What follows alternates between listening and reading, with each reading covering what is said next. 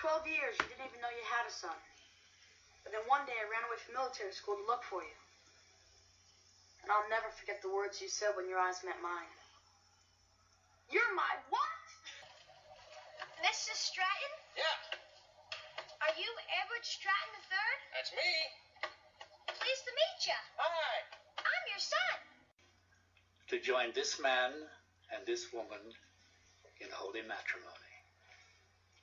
Will you, Edward, take this woman as your lawful and wedded wife? I will. And will you, Kate, take this man whom as your lawful and wedded husband? I will. With this ring, I thee wed. I now pronounce you husband and wife.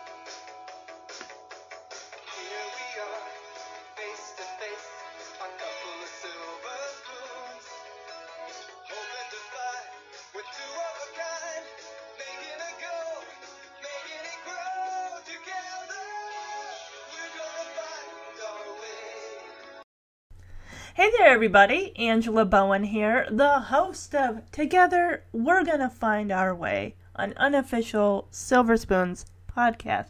Well, today I'm bringing to you season 5, episode 21, entitled Pardon My French, which aired on February 27th, 1987. In this episode, Grandfather Stratton returns from France, surprising everyone with his much younger fiancee. Um, I gotta. I want to look at his IMDb. Have we? I feel like we have not seen him for since season four. I can't even remember if he'd even made an appearance in season five yet. So let's. I gotta. I gotta. I gotta find out. I gotta know. Oh, here we go. All right. Grandfather's Farm. 14 episodes. Um, this is his first episode in season five and his final episode of the show. So, wow. Uh, season four, he was in three episodes. Season three, was in four episodes. Season two, he was in three episodes. And season one, he was in three episodes. So, yes, this is his final episode of the show. So, oh wow, he would have passed away on Halloween in 1988. He was born in 1902. John Houseman was. I'm just thinking if Silver Spoons had gone another year, they. Well, and the thing is, I wonder if maybe at that time he maybe he was in bad in, in poor health, and it's like, okay, we can get you for you know one episode because the episode is mainly about grandfather Stratton. So, and I'm just kind of wondering, yeah, they would have probably phased him out. I mean, like I said, he, I kept wondering, like, have we not seen him in season five yet? And it turns out, nope, we have not. So it looks like they're kind of closing the final chapter on grandfather Stratton here in this episode. We also have some other guest stars. We have I, I it's, it looks like line to me, L I N E, but maybe it's like Lean Lin, uh, um, Renaud playing Jacqueline. We have Robin Lively, who had been in the episode, you know, on the be- um the beach episode, the beach house. She was played another character, so they got her back as Chrissy. Because you know, Rick always has to have some girl that he's infatuated with, or dating, or trying to date. We have Roger Till playing a maitre d'. We have Salone Fisher as a chauffeur. We have Elaine Saint A L I X as a waiter, and we have Stan Freeman as a piano player. A lot of extras here. This episode was directed by Jack Shea. Also, it was rated 6.4 out of 10 based on 18 ratings. Writers David W. Duclon, the creator, Ron Levitt, Michael G. Moye, Martin Cohan, Howard Leeds, and Ben Starr. The many men that make up the show's creative team, Silver Spoons. Also written by Ron Clark. there's no user reviews because there really never is, and there's no trivia. The other episode I will be discussing because since season five happened, three episodes in were single epi- episodes, and then from there I went to double episodes. So, wow, we have another episode referring to Rick's education. Season 5, episode 22, entitled Educating Rick, which aired on March 2nd, 1987. Disappointed by Rick's interest in party schools, Edward steers him toward a more rigorous all male co- all male college. Edward, did you go to an all male college? If not, why are you making your son? I get he wants his son to be successful, but but when Rick and Brad attend an open house weekend, they have a hard time restraining their interest in the local female students. Well, they are 16, 17. Is he is Rick still 16 at this point? Because if it went on to season six, we'd see him maybe graduating high school. That sounds like that would have been a great way to end the series. Boom, he graduates high school. And then he's off to college. And we see him packing his bags and leaving to go to college wherever he's going to go, whether it's New York, whether it's LA, whether it's Florida, whether it's somewhere else in another, who knows. But I think, and we'll get to that one, once I'm done covering the episodes, I'm going to talk about, of course, the final two episodes of the show in its entirety. So, the podcast after this, guys, is the final podcast of the Silver Spoons podcast. It's done. All have completed all five seasons. So, this episode's got a 7.2 out of 10 based on 19 ratings. It's called Educating Rick. I you know what I kind of miss? I miss just Alfonso and Rick hanging out. We get a lot of Brad and Rick and Brad is not the best influence for Rick, I don't think. I think, well, Alfonso sometimes has his moments too, but I miss the duo of Rick and Alfonso. We got it, you know, when Alfonso came out in season three, and it just seems like Rick kind of traded one friend for another friend. I mean, he still hangs with Alfonso, but it seems like it's never really one on one. It's usually as a trio half the time, like him and Brad and Alfonso, and sometimes occasionally Eyeball Chambers slash Eric, I think his character's name is. So this episode, we got this guy looks like a. Uh, I don't know. Oh, he plays Dean Stockwell, so it looks like, yes, they are going to a college. M- Macon Mc- McCalman? We have John Walcott as Charles. We have, um, well, he's a regular, so he's not an extra. We have Heidi Kozak Haddad playing Bonnie. We got Helen Udy. I don't think that's U D Y. I don't know how you pronounce that. Playing Sherry. We have Curtis Marlowe playing Philip and Larry Spinak playing Spence. Holy crap! Guys! Look at the director! Joel Higgins! He directed an episode of Silver Spoons? No way! Well, I mean, he co directed because there's also John S. G U E Scuglia? I, I don't know, but wow! Wow, that is so cool. And he's got one direct. This is it, guys. This is it. This is Joel's uh, directing debut. I am very excited now to see how this episode is going to flow. I really am. Of course, we got David W. Duclon, Ron Levitt, Michael G. Moye, Ben Starr, Martin Cohan, Howard Leeds, the many men that make up the show Silver Spoons. Of course, we got to give writing credits to George Tricker and Neil Rosen. Let's see, 7.2 out of 10. Walk Like an Egypt, performed by the Bangles. So this song must be playing like maybe in the girls' dorms or something. The girls are listening to the Bangles. Well, it's not like one of the cast members is. It doesn't say performed by Ricky Schroeder or Joel Higgins or Erin Gray. it doesn't say any of that. So, of course, before I get into the episodes, I want to let you know where you can find the episode on social the, the episode the podcast on social media so you can see what episodes I'm doing. Go to Facebook, type in Silver Spoons Podcast. The Together We're Gonna Find Our Way, an unofficial Silver Spoons podcast will show up in the in the search bar. We have Silver Spoons Podcast on Instagram. We also have I barely use it anymore. It's the Punky Power slash Silver Spoons podcast Twitter page, but I haven't really posted much there in quite a while. Once the Punky Brewster reboot comes up, and I'll be posting there more. Um, and it just now hit me how sad this is.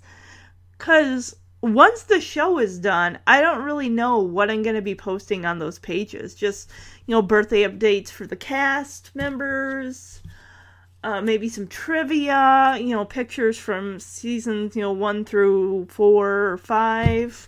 Just kind of trying to keep the pages active, and we'll, we'll kind of go from there. But, uh, yeah, gosh, I can't believe it's coming to an end. I started this back in September of 2018, and it's a little over two years later. But then again, I mean, it only took me less than two years to cover Punky Brewster. Granted, I was doubling up some episodes in season two, and if I hadn't been doubling up season five, then I'd still be covering it in 2021. I'm like, no, I kind of want to just keep each podcast show I do to the length of two years. That's why I really am going to be doing when I kick off Different Strokes to Move the World podcast, a Different Strokes podcast, is going to be taking the place of Silver Spoons in January. I actually thought, well, I could do like four episodes a month in the like two episodes every, you know, two, you know, two weeks of the month. I'll do like two episodes. I'm like, ah, no, no, no. I'm afraid I'm gonna get overloaded again, and I don't want to just be like, I don't want to do this anymore because I want this is supposed to be fun and I'm enjoying it. I don't want it to get to a point where it's gonna seem like it's work. So I'm to be doing Different Strokes weekly singular episodes. And my goal is, because there's eight seasons, my goal is I'm hoping to get the show done within a couple years. Now, odds are maybe down the line I might start doubling up on some episodes. Like, hey, let's you know finish up the year with this season, and then in the new. I always like to try to start a new season of a show at the beginning of a year. So, yeah, I can't believe. And Silver Spoons is gonna be my third completed television show podcast. You know, I had Punky Power, I had the Wonder Years, and now Silver Spoons will be the third one. And I just, I can't believe I started this journey like in February of 2017. I know there are other podcasts that have been going for longer and stuff like that, but I just, I'm enjoying this. I'm enjoying going back and watching these shows. And even Silver Spoons, I'd only seen a handful of episodes.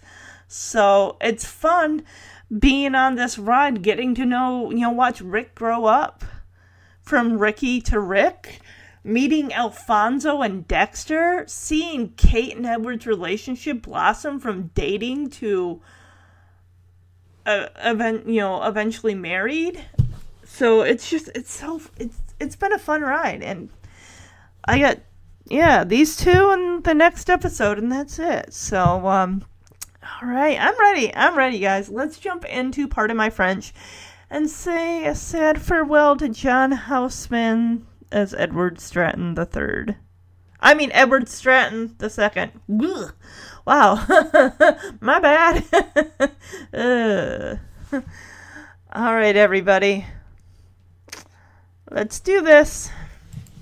All right, so we come out of the intro. We are in the living room. We have Edward sitting on the couch reading a book that says, "The poor need money too," and it looks like the cover. It's it's a white and black cover. It looks like it has some sad looking disadvantaged preteens on the cover, and the it's a fake book. It doesn't exist because why would that that title would never fly? The poor need money too, and it's got like dollar signs at the top of where the title would be, and it starts at like the biggest dollar sign, and there's five of them, and they each get smaller as as it goes. Kate, of course, is got some champagne and some glasses ready on the table that's behind the couch. Looks like they're expecting somebody.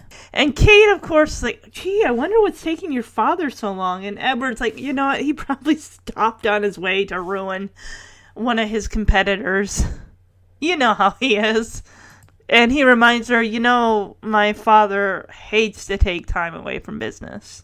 And Kate says, well, I mean, he took time to visit Paris. And Edward just looks at her and says, Kate, he wasn't visiting, he was trying to buy it. He has enough money to buy a country? Good golly, Miss Molly. We hear the doorbell ring, and she's like, oh, yep, that's him, all right. And since the remote is right there and they're in the living room, it's like, I don't want to walk the 20 plus feet to the door. Let's just open it. It's got some really good range on that door opener. I'm surprised like that wasn't couldn't have been placed into development. I want to look that up. It's 2020. Where are our door openers for us?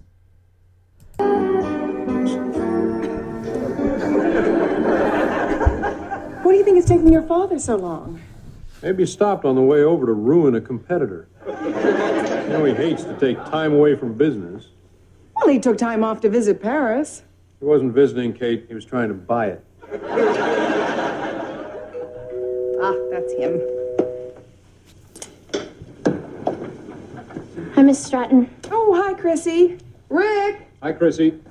Hello, Mr. Stratton. She Hey, was Chrissy, the what's up? I need to talk to you. Alone. Wow, she's got a bone to pick. Why don't we go into the kitchen? I will make us some fresh coffee. I couldn't have said it better. Ella, come on in. Have a seat. No thanks. I won't be staying that long. Here. I won't be needing this ring Why are you giving me back my friendship ring? because we're not going steady anymore. Why not? Please don't make this any more difficult. Yeah, Chrissy, what did I do? Well, if you have to ask. Of course I have to ask. How else will I know? Ugh! That is so typically male. What, are you did he talking do? about? I knew you wouldn't understand. You didn't even give me an explanation, girl. What's your deal? That was quick. What happened? I haven't got the slightest idea. Uh, Dad, I'm almost 17 and I still don't understand women. Welcome to the club. So Kate opens the door, and it's not Grandfather Stratton. It's Chrissy, Rick's. Well, at one point she probably was his girlfriend, but she takes his. He calls it a friendship ring. So I guess a friendship ring is just below a promise ring. Because she actually. He's like, hey, you want to sit down?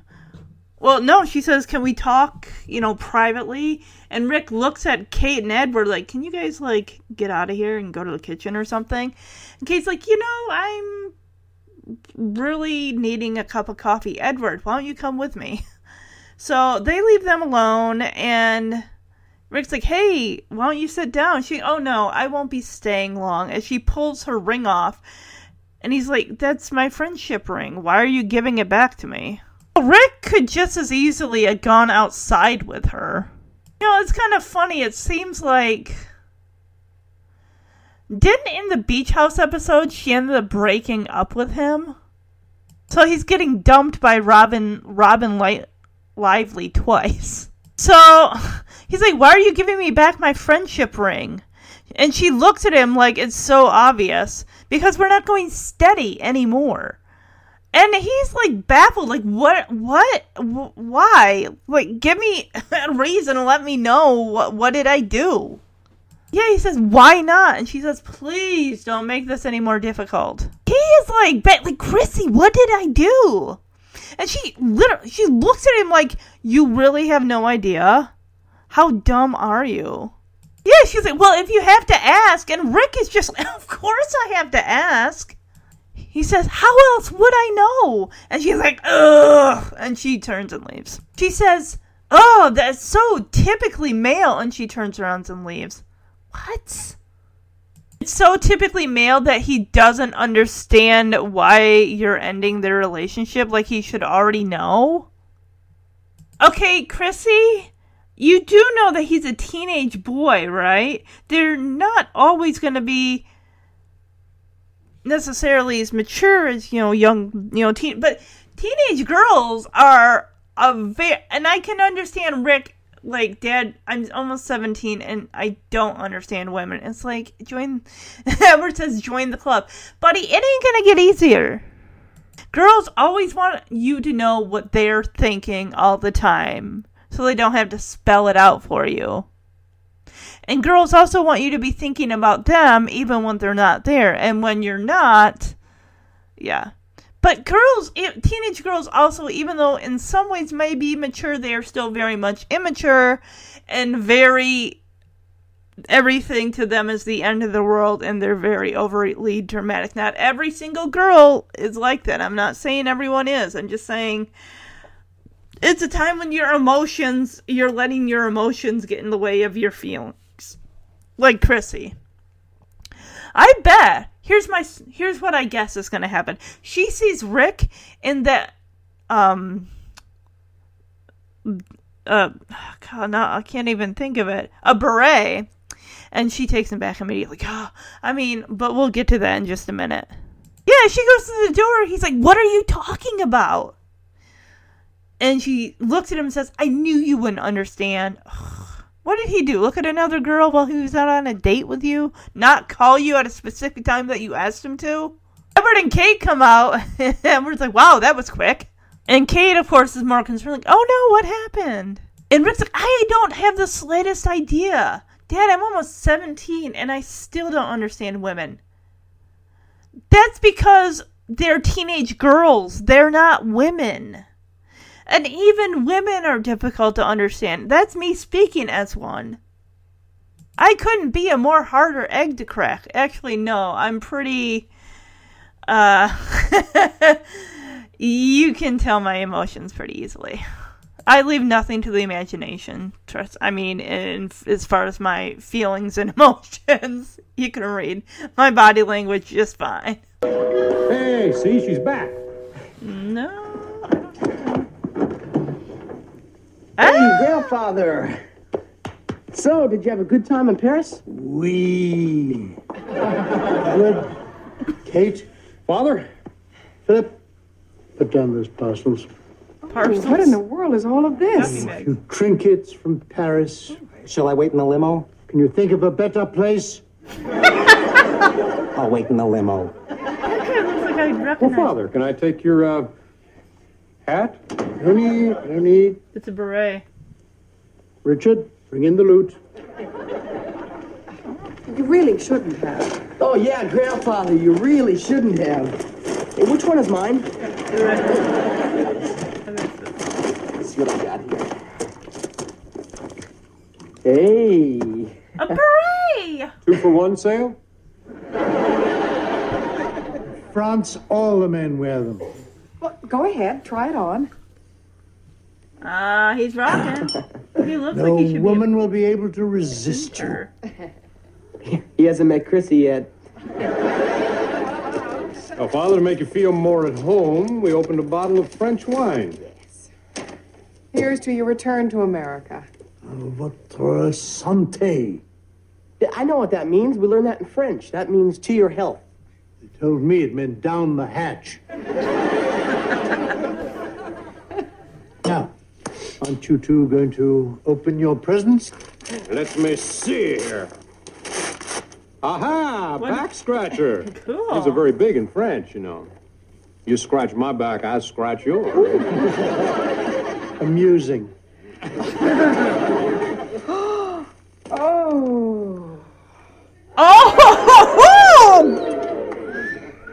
Grandfather, you didn't. It's beautiful.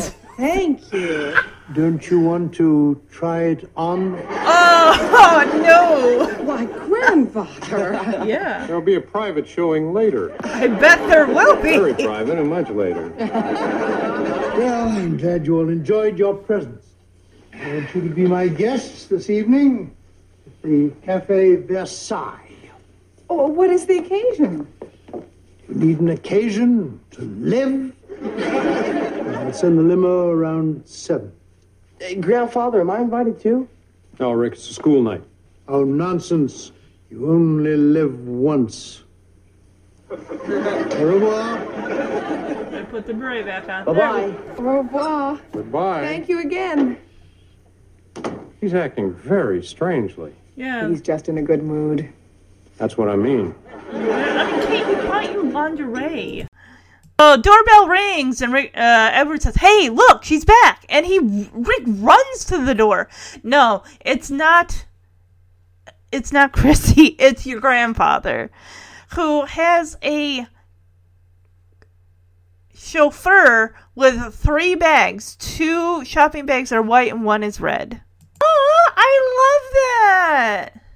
His grandfather's got his arms open and he hugs Rick. He is the only one, it seems like, that Rick is like the only one he wants to be openly affectionate with compared to his son Edward, who he wants nothing to do with half the time or majority of the time.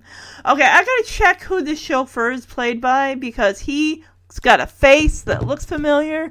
But then again, I said that about another character in another show that I cover, and I couldn't have been more wrong of not knowing. Turns out I didn't know that person from anything. He just had a face that looked familiar. So Rick pulls back from the hug. He's like, "Grandfather, did you have a great time in Paris?" And Grandfather Stratton says, "Oui," which is French for yes. He he looks bright and smiley enough. I mean, smiley for Grandfather Stratton. Okay, I looked up the chauffeur, the actor who plays him, and he, again, it's one of those people that looks like I know him from somewhere, but looking at his IMDb, there is not a thing in there that I would recognize him from. And he's only got 12 credits, and none of them are, I mean, he's in an episode of Mr. Belvedere, but it's a season 5 episode, and I don't really watch many season 5 or 6 episodes of Mr. Belvedere, which I do plan to jump into Mr. Belvedere a little more next year, along with some episodes of Roseanne and also Growing Pains, and kind of, you know, switching off months. Like this month, I'll do one on Growing Pains, next month, Roseanne, next month, Mr. Belvedere, and so on and so forth. So, grandfather just addresses Edward and Kate like Edward, Kate, and then he points to uh, the chauffeur. Says, "Put those." He calls them parcels. They're sh- like shopping bags, two white ones and a red one in the middle, which I can see the red one is going to be Edward's, and the one on closer to the door, the white package, is Rick's, and then of course there's one that is for Kate on the other end. And Kate asks, like, "Oh, what in the world is this?" And I love how grandfather Stratton refers to them as just some trinkets from Paris from my trip. And the chauffeur what a sweet guy. He's like, Should I wait in the limo? And grandfather Stratton just looks at him and glares like, Where else would I have you go? Oh, he says, Can you think of a better place? Like, be gone from my sight. you know who this guy okay, it's not that guy, but there is a guy, there is an actor that you know he okay, oh, I know. It's not Andy Dick, but he does have that face. Um, another example would be that episode of Punky Brewster. I believe it's season three where Punky decides to skip school to see the space mutants from whatever planet. And that guy, the concessionist or the ticket taker, at the ticket taking booth looks like Andy Dick, but it's not Andy Dick. This guy kind of looks similar to that, but another character and I'm trying. He's been in a couple things. Um, there's an episode called I think it's Brain Dead Poet Society of Roseanne. I think it's like season three or four, where Darlene gets chosen to read her poem in uh, up on stage. And there's this kid whose name is like Myron or Milton or something, and he's wearing glasses, and he's his poem's about like a bird, fly away, little bird. Uh, but that guy also can look like him, even though it's I know it's not. He's just he's got a face that is similar to those of other people that look familiar. Have you ever had someone come up to you and mistake you for someone else?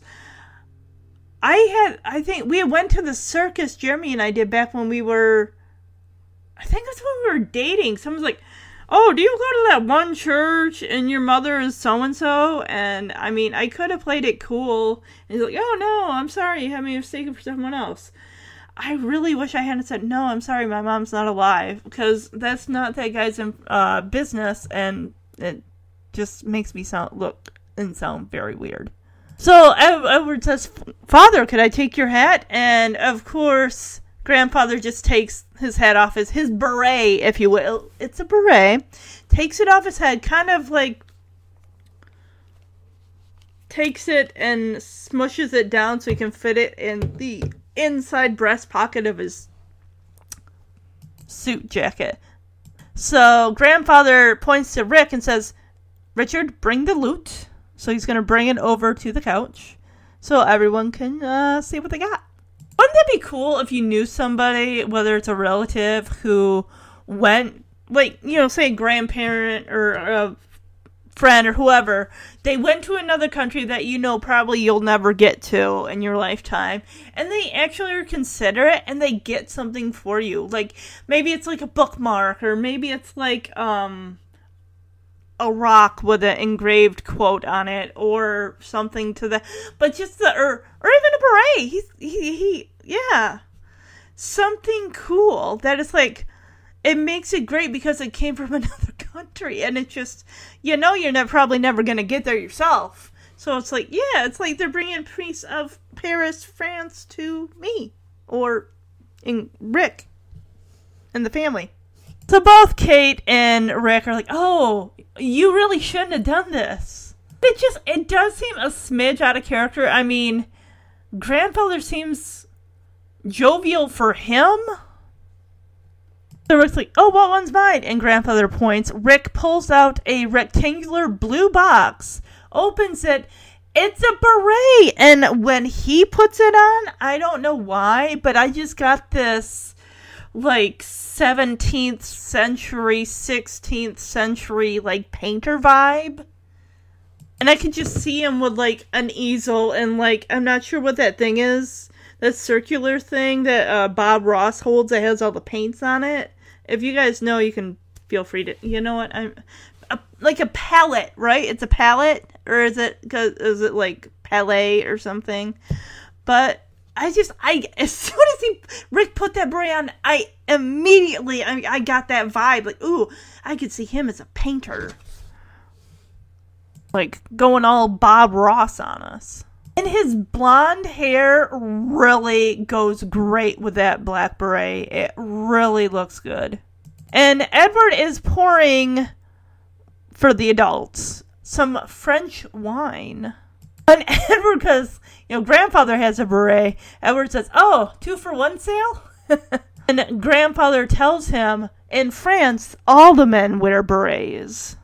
And I love how grandfather Stratton looks at Rick and says, No woman on earth would be able to resist you, like, in that beret. It's like, yeah, I don't know why, but I think it's just because Rick has light, you know, blonde hair, and it really goes good with the beret. Where, I mean, you know, if someone had dark hair, it'd look good too. But it just, for whatever reason, the blonde, the lightness, really makes this look pop.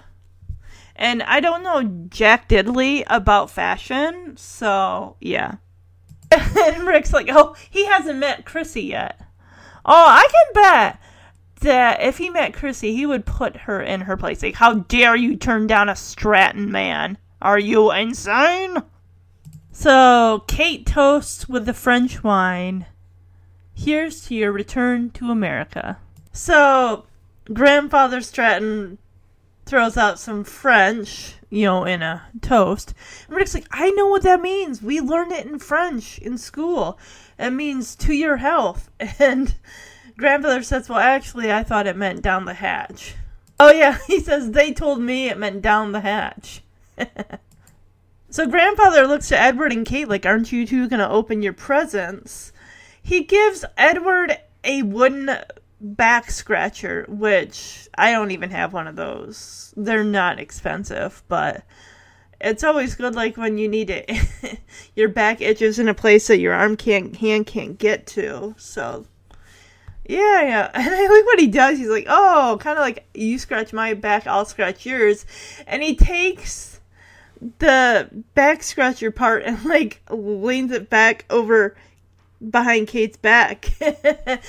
and um let me just say what grandfather Stratton gets his who's supposed to be his daughter-in-law daughter-in-law mind you this is wildly inappropriate. I would feel extremely grossed out if my father-in-law did this. He gives her lingerie and then that's not the word that's not the gross part. The gross part is he says hey why don't you try it on? I'm like okay you, mm, i don't like that at all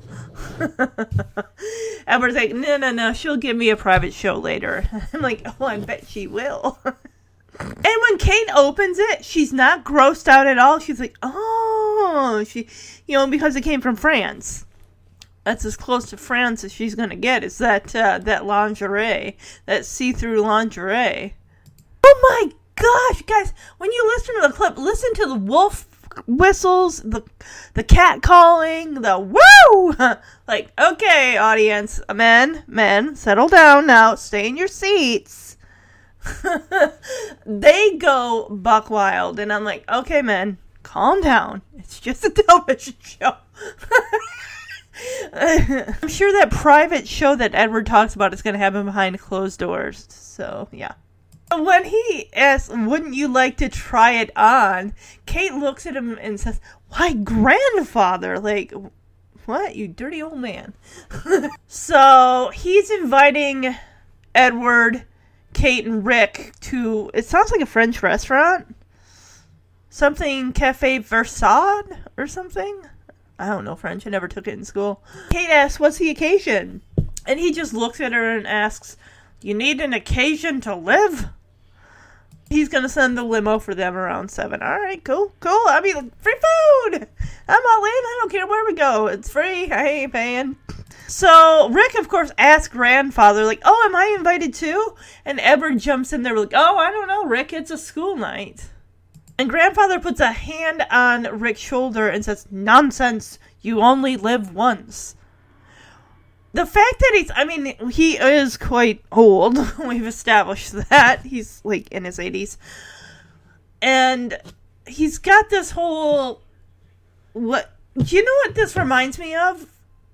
remember the episode i think it was like season three when he and some rival like empire in company whatever um had died and then grandfather stratton was just going crazy having wild parties getting arrested and it kind of seems something in that regard but it it doesn't sound from what this is just the beginning really of the episode, so I'm not gonna call it just yet.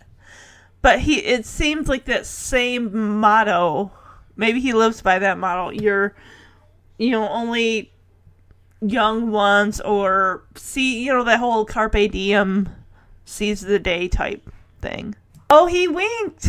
He winked at them.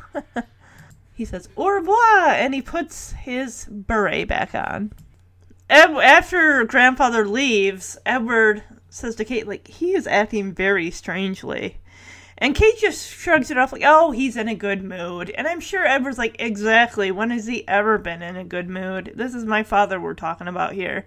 All right, let's get to the dinner. Here you are, Monsieur Stratton, and your guests. Thank you, Jean Paul.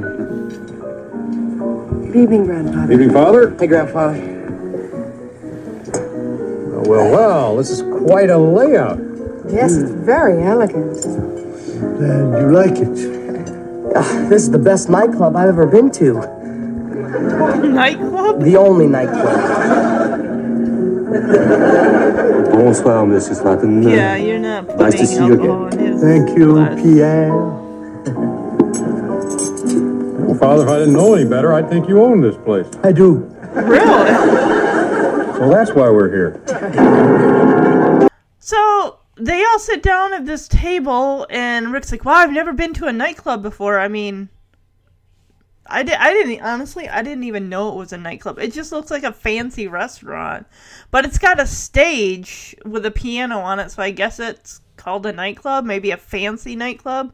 I mean, when I think of nightclubs, I just think of you know people on stage, like what a, nightclub with a, a dance floor and there's music playing and it's open till like four in the morning or so. I've never been to those. I would never go, but mm. and Edward says because he knows the waiter and the uh, maitre d. Same thing. Anyway, um, but they, he knows them by name, and after they leave, Edward says, "You know, Father, if I didn't know any better, I'd say that you own the place." And Grandfather says, "I do." Wow. okay. So we cut to the stage. There's the piano.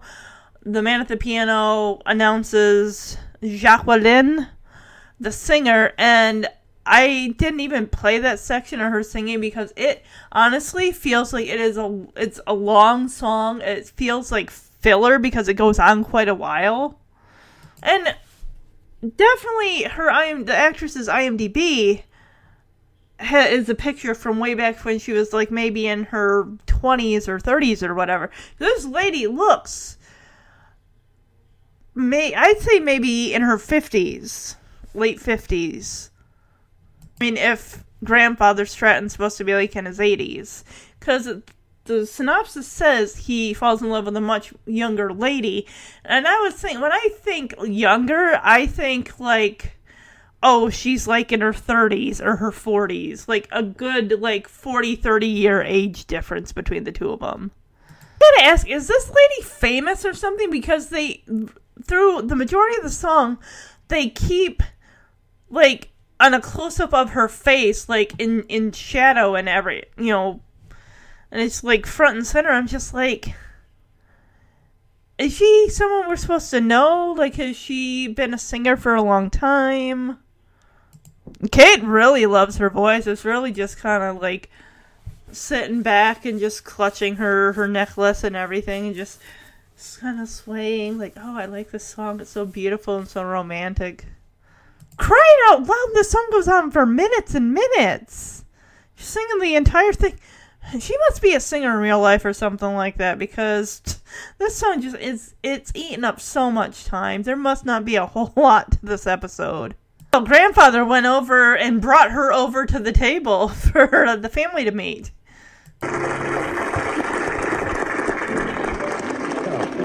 She's very good. She's terrific. Yeah, I like that French part too. Whatever she said. Kathleen, this is Edward, my son. Edouard? His wife, Kate. Kat? My grandson, Richard. Ricky. Ricky, oh, he hasn't heard that in ages. This is Jacqueline, my fiancée. Whoa, what? Excuse me? Way to drop the bomb there, grandfather. So I'm guessing that he brought her over. From, he met her in, while he's in France, brought her back to the U.S. He now owns this nightclub. Like, hey, maybe he met her when she was singing at an opera house or something. So hey, you have talent. They they got along. They went out. They ate. They like hey, I love you so much. Come to America with me, and I'll get. I I own a nightclub. I will set you up. You can be a lounge singer. So he. it's so funny when he introduces the family, and then um, because she's got an accent. But when he says my grandson Richard, and she says Ricky, I'm like, nice throwback. We have not heard him called that since what? Season two? Maybe season three? I think they dropped Ricky at the around the end of season two. They dropped that and they went to Rick. Or maybe they carried halfway through season three and then they dropped it and just went to Rick. Because he's older. He's not a little boy and he's not a 12 year old boy anymore. He's like almost 17 years old. So I can see why he'd want to go by Rick. But it's kind of cute being this is the last season and we're like a couple episodes away from the series finale. Like they brought that back. Um, yeah, grandfather drops a bomb of news on the family. Like, I'd like you to meet my fiance. Why is it whenever I say that it makes me think of Rose in that scene with Cal before he like slams that table across the ship there. She's like, I'm your fiance and then he screams at her. Alright, looks like uh Kate and Edward are dressed up waiting for Jacque- Jacqueline and your Jacqueline, Jacqueline and grandfather to show up. Kate's got hors d'oeuvres. She's got glasses set up on the co- that is a beautiful coffee table. Remember season one or no season two and three when they just had like that metal like serving tray looking thing that just looked like just really gaudy looking. I like this one here, but I surely would not be walking around the edges of that coffee table because it's made of glass. And I bet, even though those edges, I'm sure, are rounded off and, you know, sanded so it's not like, but it's still a glass coffee table. You throw someone onto that coffee table, it's gonna shatter. Not that someone's gonna do that, but it makes me nervous. Can you imagine bumping your knee on the edge of that glass coffee table? That's a trip to the ER. Maybe. And you're probably asking me, well, who's walking so close to the edge of that corners of the coffee table that they're gonna bump their knee? Guys, it happens, okay? It happens. Anybody who who isn't even a klutz can that can happen. All right, let's see. Is uh, I want I want to know more about grandfather and Jacqueline. Jacqueline. Jacqueline. Jacqueline. I can't. Mm. Anyway, I want to know more about like how they met in France, how he brought her over to the U.S. What's their living situation like? Are they living together? Is he putting her up in a hotel? Has he got a villa for her somewhere in the what what's the sitch there, Gramps, Grandpa Stratton? Tell me, grandfather. I want to know. Father, to keep us waiting. Yeah, if they're not here soon, Jacqueline will be late for her show. I really don't like any of this. Not even my clam balls? Ew. Honey, not your hors d'oeuvres. This Jacqueline and my father business. I think it's ridiculous. Well, he's in love. Didn't you see the gleam in his eyes? I saw the gleam in her eyes. Ooh, I think thinks- she's after his money. Yeah. How can you say that? Easy, honey. There are women like that all over the world. And most of them have French accents. Didn't he meet her in France? Stop that. I mean, that's ridiculous. I mean, Jacqueline seems like a very nice person. I think she's adorable. Sure, I'd be adorable too if somebody bought me a nightclub. Ricky, you're not even dressed yet. Why are you calling Oh, him Kate, if Ricky? it's all right with you, I'll just spend the night in my room, okay? No luck with Chrissy? Well, I just spoke to her on the phone. So she talked to you. Yeah. She said don't call anymore. What's her deal anyway? Oh, I'll get it.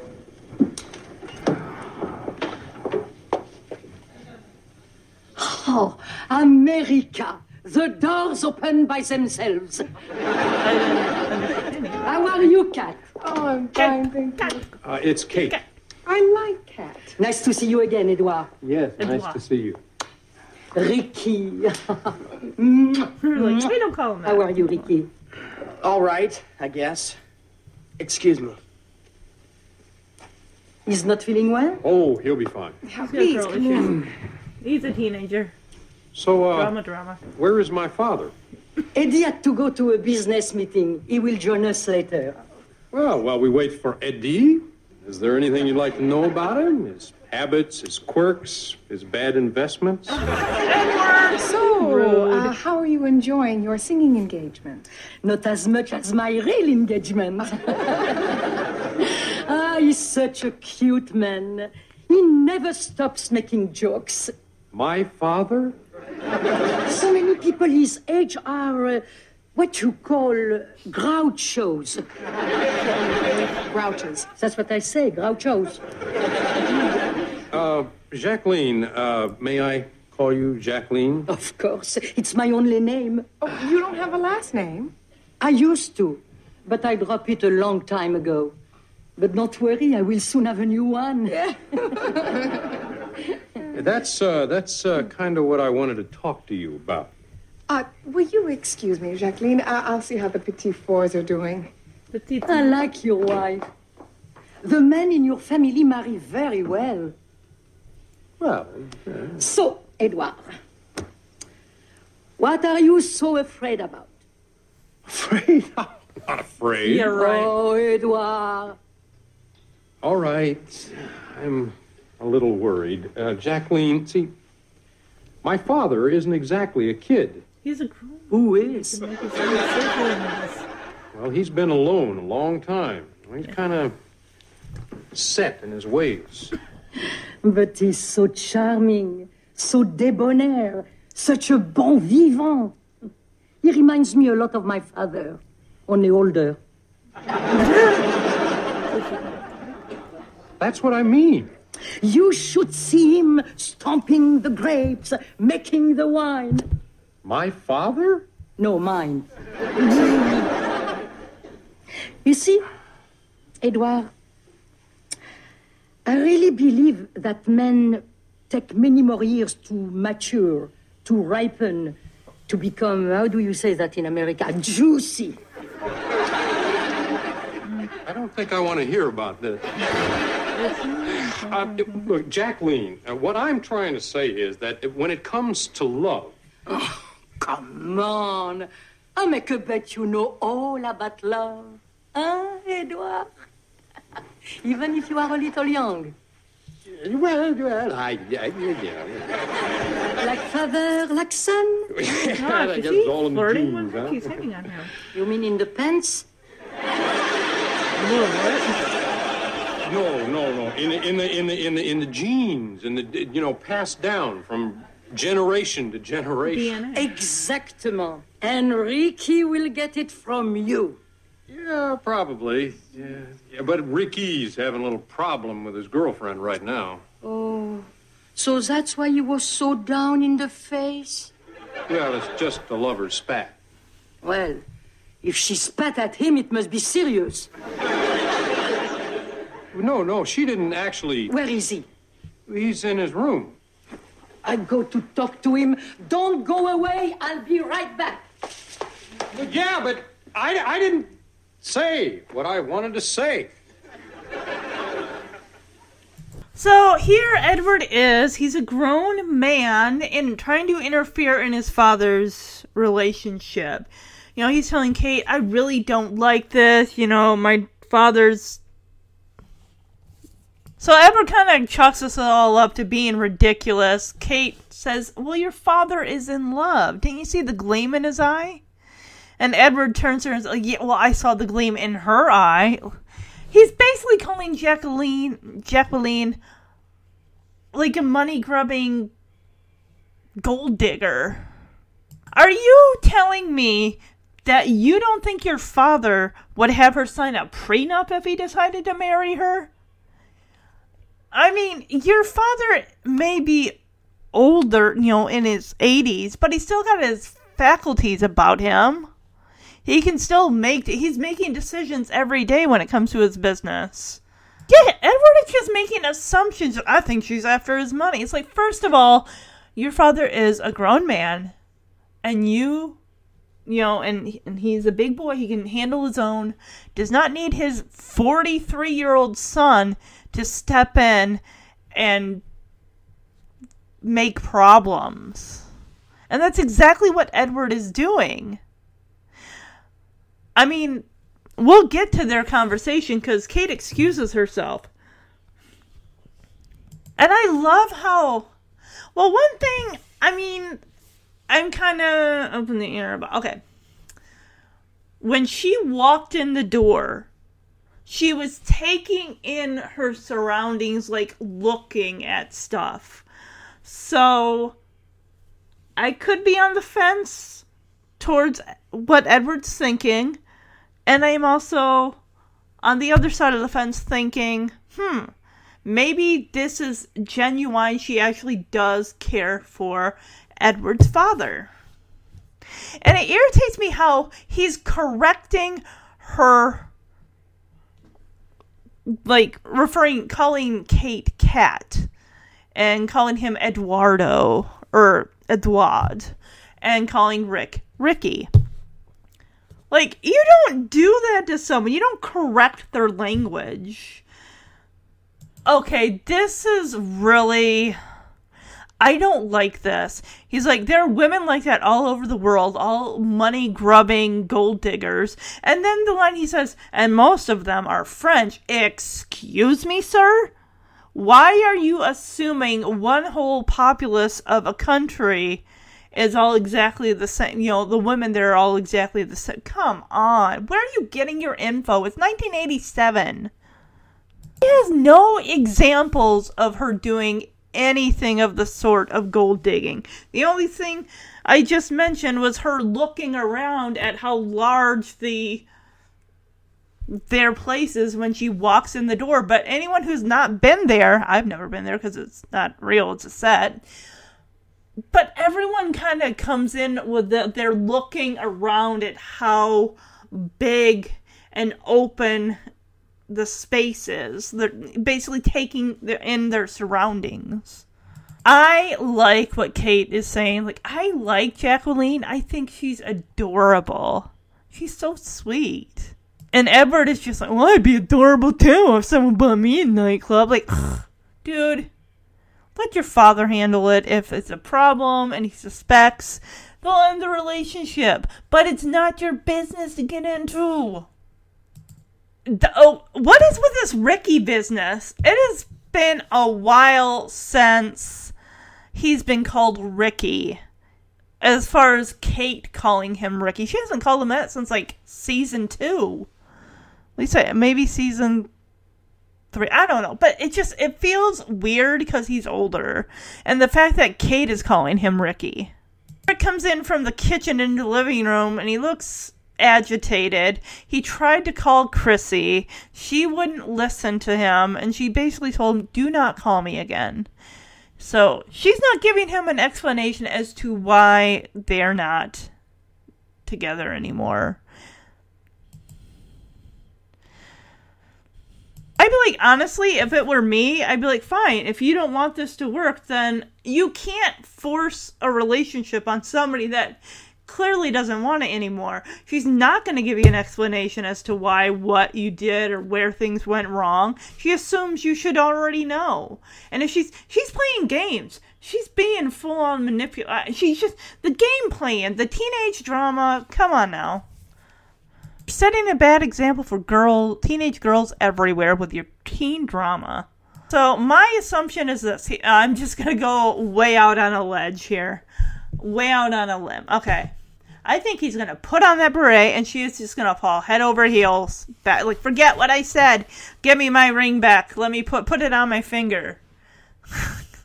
so speaking of teenage drama, Kate's like, You're not even dressed yet. He's like, Oh well if it's okay with you, Kate, I just wanna stay in my room with the light off, staring at the ceiling in the dark and thinking about all the ways I did Chrissy wrong.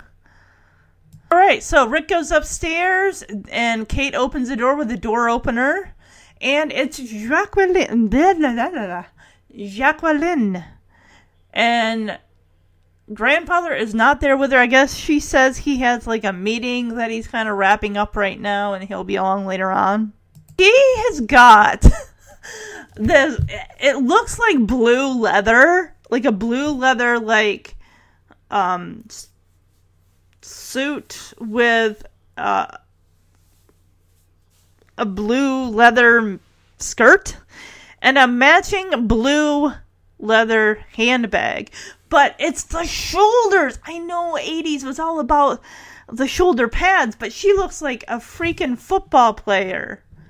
she does. With those big old shoulder pads. Oi! She does look a little different instead of being, you know, up with a spotlight on her in a black cocktail dress. She does look like a regular person here. Hey, all I heard her say is America. I could not, unfortunately, hear what she had said after that. Sounds like the Doms of something themselves. Maybe it's something like the somethings have outdone themselves. The domestics. I, I don't know. So I can't. Yeah. And Rick, of course, I thought he was going upstairs, but he. They opened the door before Rick had a chance to escape to his room and sit in the dark and cry over Chrissy. And oh, she does the air kisses. Like, oh, how are you, cat? And Edward, oh, he is really rubbing me the wrong way right now. He's like, oh, it's Kate. Um, excuse me, are you Kate? Did you ask to have Jacqueline call you Kate instead of Cat? Then back off. He's already setting an uh an irritable tone. I just mm, I get it that he's all like I gotta protect my father from this gold digging French woman. What? Uh, he just he's forty three years old. Come on, I mean, his age is he, he's acting like a a child. This is like if a 20 or if a let's just let's turn the tables. Let's say or let's no. Let's say a bigger argument would be if your gra- if your father was engaged to a 25 year old someone who's like 60 years younger then you can quabble about gold digging. But I checked on IMDb. She actually does have a lot of soundtrack credits. She what the actress was born in France. She's been working since the 40s, and I looked it up. I did the math on my calculator on my phone. She is in 1987 in this episode. She is 59, and that's right around where I would have put her, like late 50s, early 60s. She calls him Edouard. Oh, she does. She Doesn't do the air kisses on the cheek. She does the actual kisses on you know each cheek. Oh, and she calls him Ricky, and I love how she like takes his face in her hands. Oh, I love this woman. She's so sweet. So she asks how he is. He's like, "All right, I guess. Excuse me." I'd be like, "Rude. Your teen drama can wait." I mean, this woman may or may not be your future grandmother. Wait, I don't know. Like I said, I've never seen this episode. She might be, she might not be. Or might be right in his findings. Who knows?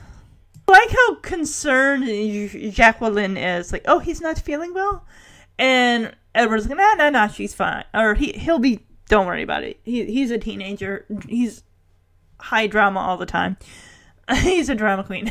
so let's go over to the couch and, uh, Let's socialize. He, Edward, is really peeving me off. I don't like how he, it's like he's making fun of her accent. And I looked. She was born in France. She has an accent. That accent is real. But it's irritating me. It's like, to her, to him, she's like a thorn in his side.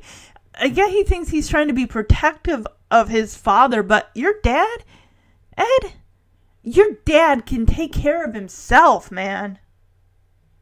Back off this lady. It, it irritates me. She's, he's being so rude. Making fun of her. So he's not being shy about getting to the point of what he's trying to information he's trying to get from her. Like, oh, you want to know anything about him, his quirks, his habits, his bad investments?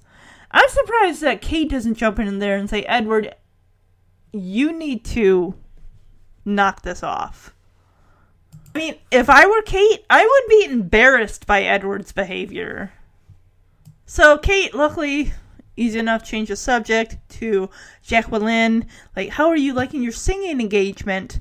And Jacqueline says, not as much as my real engagement. He's really liking that. She goes on to talk about how grandfather Stratton, you know, he's such a cute man, and he's always making jokes. And we're just like, my father makes jokes? Yes, he does. He makes jokes, but of course you wouldn't find them funny because, well, you're you. So she likes the fact that grandfather Stratton can really kind of, you know, cut up with the jokes and stuff like that, which is good because he says most men his age, like 70s, 80s, are, they're really set in their ways. They're really grouchy. They're just not, they're, you know, it's a turn off, which I can imagine. No one wants to be around a sourpuss. So Edward's like, Jacqueline, can I call you Jacqueline? And she's like, Of course, that's my only name. And Kate is like, Oh, what, you don't have a last name? So she says, "Oh, um, I dropped it quite a long time ago because she probably went by Jacqueline as you know a singer, and drop she. I'm sure she knows her last name, but she says, "Oh, don't worry, Kate. Soon I'll have a new one." Aw. And Edward is like, "Oh, well, that's kind of what I want to talk to you about." And Kate is like, "Okay, I'm gonna go into the kitchen and make something or get myself some coffee." just not be here right now. So when Kate leaves, Jacqueline says, I like your wife. The men in your fam- family uh, marry very well. So yeah, she doesn't mince. Well, she's not being rude. She, I like how she kind of slaps him on the knee, like, "All right, let's it's me chat. Let's hang." She's like, "So, what are you so afraid about?" She can sense. I mean, his questioning is like, "I see where you're headed with these questions. What's what's your deal here? What's your what's going on?" Like, clearly something's up with you to be asking these type of questions. She's not offended by it at all. I mean, and I like how she, th- he's like, I'm not afraid. I like how she th- shakes her finger at him, like, oh, Edward. he has a way with people. I really like it. She's just warm and inviting, and I just love how she and Kate was just just hanging on the couch, just chatting like old friends. I like people like that that you can just you can just get comfortable and you can you, you can talk and talk and talk and not realize like hours have gone by. You're just chatting about whatever. I love people like that. I love people like that. I honestly wish I knew more people like that. So I get where he's coming from, saying my father is not a kid. He's been alone alone a long time. And I honestly think this is coming from a point of him thinking his father is very vulnerable and easily to be taken advantage of. I don't believe that in the slightest. That man is a bulldog and he will eat you for breakfast, lunch, and dinner. He you the stories we've heard over like five seasons of him demolishing companies and taking ownership and building an empire. Does that look like somebody and he's still doing that when he's in his 80s does that look like someone who's vulnerable enough to let themselves be taken advantage of just for love? Heck no. So edward keeps going on about how his father's set in his ways and she's like oh but he's so charming and debonair like Edward, you're just looking at the version of your father that he lets you see. And Jacqueline sees this other side of him that's sweet and romantic and funny and knows how to sweep a girl off her feet. I don't I just I don't get how he sees his father as this vulnerable elderly man who's feeble and can't take care of himself this is interesting. Um, she says he reminds me a lot of my father, but a little older. So, um, I know that this, just, I've heard of daddy complexes with ladies and wanting to be around guys that remind them of their father. I don't know. I just. There's nothing wrong in admiring, you know, your father. Like, I hope that I meet a man one day who's as sweet and caring and hardworking as my father is. And that's honestly, or even like, you know, guys, like, I hope one day, you know, I meet someone as caring and, and warm hearted and strong and compassionate as, you know, my mother. It's like, there's, that's not a, a daddy or a mommy complex. That's, you're looking for someone with particular qualities that would make a good you know spouse and mate and lifelong partner. But she's talking about well her father and Edward thinks she's talking about his father you know stomping grapes and making wine. And Edward's like my father? And she's like no my father. I I honestly bet anything if she thought hey you know Eddie Stratton II. Let's take our socks and shoes off. Let's jump in this barrel of grapes and make wine.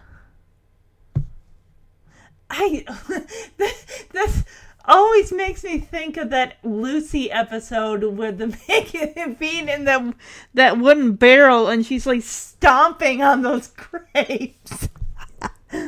so she kind of likens how men take time to mature and ripen over time with age and everything. And she says something about how, what do you say in America to, you know, like juicy or something. And he's like, I don't know if I want to hear this.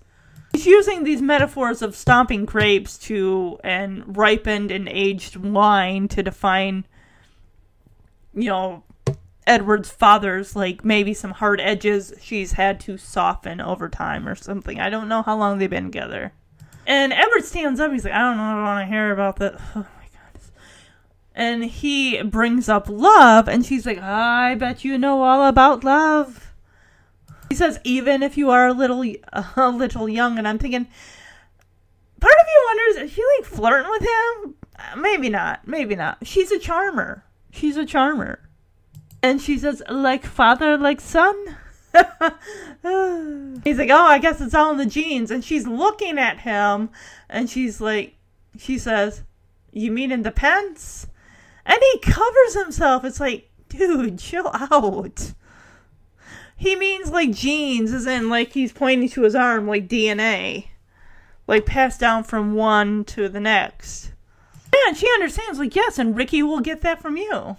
And he's like, yeah, yeah, maybe he will. I mean, right now he's having a problem with his girlfriend. Why are you bringing this up? This isn't your business. To... Yeah, I'm sure he's like, yeah, Dad, sure. Talk about my girl problems with this woman we just met the night before. Her expression here is like, oh, so that was why you were so down in the face. I, I love, I like that expression for sad, like, oh, down in the face, like you're sad. Oh, he refers to it as a lover's spat they're teenagers. They're not lovers. why do I get a? She says, "Oh, if he, she must have. Sp- if she spat at him, it must be serious." Like, uh, no, that's just an expression. So she gets up. She's, "Oh, where is he? I'll go talk to him. You don't go anywhere. I will be right back." And Edward calls for Kate. Are we going to see this exchange between Jacqueline and Rick? I'm curious. But yeah, but I, I didn't say what I wanted to say. You said more than enough. You need to like reel it back, buddy. Honey! Where's Jacqueline? Upstairs with Rick. Those French women are really something. Okay, come on. But Ricky, you have to realize a woman likes to feel special. Jacqueline, she's not a woman. I mean, she's 16. She is a woman. We are all women. From the time we start to walk, we are women. Well, she does walk like a woman. Let me tell you a little story, Ricky. when I was your age, I was madly in love with a young man. He even looked like you, except that his eyes were brown, his hair was black, and he was only this tall. A spitting image, huh? So much spitting in this country. anyway, one day he stopped talking to me. Just like Chrissy did. Mm-hmm. Well, that's when I discovered that in matters of the heart, you must not be afraid to make a fool of yourself. Oh, I'm good at that. a sense of humor. Women like that. But what they really like, it's a man who's not afraid to reach into his heart, to tear it out, and to throw it at her feet. Yeah, they sure want a lot. That's just the beginning. Now, if you want to get Chrissy back, this is what you must do. Wait, wait, let me get a piece of paper. Get a notebook. Get a notebook. so Kate comes out and it's like, well, where's Jacqueline? And Edward tells her, oh, she's upstairs with Rick. And she's, Kate's like looking towards the stairs and says, those French women work fast. What? I gotta say, I love the moment between Jacqueline and Rick. She really gives him some great advice about women. How women want to feel special. Also, with, you know, guys making grand gestures to, you know, get the, you know, to show that they, they care about a girl and, and stuff like that. Sometimes that's what it takes because she says when she was about Rick's age, she had there's a guy that kind of looked like Rick. He's shorter, you know, had dark hair, brown eyes, or something. And one, you know, they really, really liked each other. And one day they just he's stopped. He stopped talking to her, and she didn't know why. And yeah, it's all about making grand. But yeah, I'll go more into that. So she starts off by telling him you have to realize that a woman likes to feel special. Rick kind of comes back with, but Jacqueline, she's not a woman. She's 16. And Jacqueline says, we are women from the moment we start to walk. And Rick is like, oh yeah, I like her walk, that's for sure. I love how she puts a, her hand on his hand, and it's just, it's so sweet. I mean, this just seems like something like a grandmother would do with her her grandchild, like you know, their teenage grandchild. It's like, gosh, so and so isn't calling me. Should I call them? Or this person doesn't want to see me anymore. Should I like ask them why, or what should I do? And it just it seems like a a grandmotherly grandson moment, even though she isn't his grandmother yet. Whether or not she even will be. So Jacqueline says that one day her male friend stopped talking to her, and that's when she figured out, you know, when it comes to matters of the art, matters of the heart, it's all about big gestures. And that you must, you know, don't be afraid to make a fool of yourself. Women really like it when men wear their heart on their sleeve and just take their heart and just put it at their feet and just like you're willing to go that extra mile for the person that you care about. And of course, Rick makes a joke, and she says, "Ah, sense of humor. Women like that." And I love the smile that Rick gives. It's just so sweet. And she says, "Yeah, what women really like are men that are not afraid to rip out their heart and throw it at their feet, at the girl's feet." And Rick just looks at her because um, she's gesturing like ripping out your heart and throwing it. And it's, it's like, he's like looking at her in horror, like, wow, women sure ask a lot of guys. Ask a lot of them. yeah, they sure want a lot. So she goes and sits down, takes Rick's hand, and says, If you want to get Chrissy back, here's what you must do. And Rick's like, Oh, let me get a pad of paper. Let me get a piece of paper. And she says, Get a notebook. now we're going to jump downstairs, and it looks like Grandfather Stratton has not shown up yet. Like, what's going on? Jacqueline is actually getting really worried, which, and I'm sure Edward and Kate probably are too. Like, where he should have been here by now. I mean, it's one thing for him to be late, but to be this late? Well, now I'm starting to worry. Oh, I'm sure he'll be here any moment. Unless, of course, he forgot. Edward. Shut up, Edward. Well, that's got to be him. May I? Oh, of course. Aw. Sorry I'm late, kids. Aw. We were worried.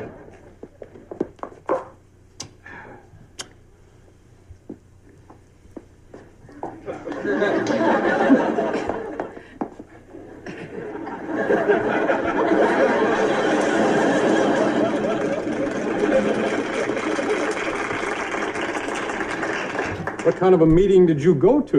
I did not go to a meeting. Eddie, your first lie. I did a little shopping. So that makes it official. Voila. I think I'm going to cry.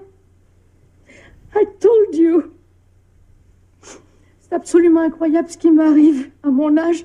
Ça m'empêche, je peux pas m'empêcher d'être complètement bouleversée. I feel exactly the same way.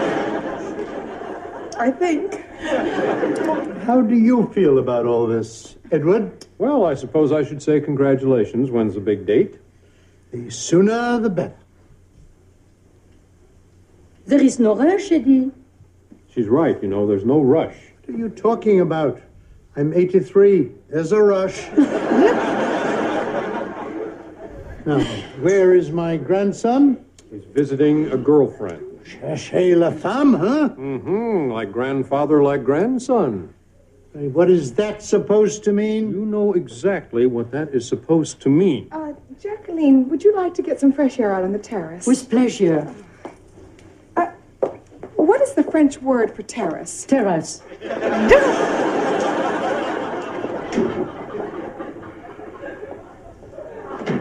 Edward, is something troubling you? Troubling me? You think Jacqueline is too young for me? No. You think I'm too old for her? No. You think she's after me for my money? Yes. Well, you're wrong. Jacqueline happens to have all the money she needs. She also owns a nightclub in Paris. She does? Edward, let me remind you of something. When you and Kate decided to get married, I was against it. Well, that's right, but we went ahead and got married anyway. And how did that marriage work out? Great, perfect. I rest my case. I have a terrace like this in Paris. So yeah, downstairs, Jacqueline says, "I'm really starting to worry," and Kate says, "I'm sure it's nothing to worry about. He'll be along quickly." And Edward, of course, being the jerk that he is, right? Well, that he is in this episode, is like, "Oh, or unless he forgot." So Kate goes to use the door opener, but Jacqueline asks, "Can can I? May I?" And she opens it, and Grandfather Stratton, he's wearing his beret, and he's wearing a burgundy, like kind of jogging suit, and of course, he tells Jacqueline that he was not at a meeting. He had something more important to do. And he pulls out a ring and she starts crying as he puts it on her finger and it's just such a sweet, sweet moment. And even Kate's getting cheered, uh, you know, choked up and wanting to cry. Like, oh. and of course, Grandfather Stratton goes over, you know, after he and Jacqueline, you know, kiss each other on their cheeks. He he goes over to Kate and does the same thing to her. And of course, he goes over to Edward, and Edward kind of backs away, but Grandfather puts out his hand, and Edward shakes it. Oh, he he takes Edward's hand and pulls him in and kisses him on both cheeks. Well, I mean, this is the last episode that we have John Houseman. We, this is the last time we will ever see Grandfather Stratton. I love how Joel Higgins just kind of looks at him and just kind of smiles. I mean, I kind of figured maybe they thought, you know, this is his last episode. John Houseman's. He, Edward says, What kind of a meeting did you go to? This is where he says I, that he didn't go to a meeting. It's like, oh, you didn't, your first lie. And he's like, no, I did a little shopping. And he pulls out a ring. Yes, he gave her an engagement ring. He says, so this way it makes it official. Oh, she's really getting broken up about it, and I love how because she starts, you know, speaking French, and I, Kate puts a hand to her chest, and she I feel the exact same way. So, of course, grandfather wants to know what Edward feels. Like, how do you feel about all this? And he is just, he's being a jerk. He's well, I guess I should say congratulations. When's the big day? And grandfather says, the sooner the better. And Jacqueline, it, it's almost like Edward's trying to confirm his suspicions by Jacqueline's, you know, expression. And she looks at, you know, and she calls him Eddie. And she's like, there's no rush. And Edward says, see, there's no rush. And of course, grandfather says, I'm 83. Of course, there's a rush. What are you talking about? I'm 83. There's a rush. so, of course, grandfather wants to know where Rick is. And Edward says, well, he's visiting a girlfriend. And Edward says, like, grandfather, like grandson. What? What are you talking? Ugh! What is his deal? Honestly, is it just about the fact he thinks that Jacqueline is just all about wanting grandfather's money?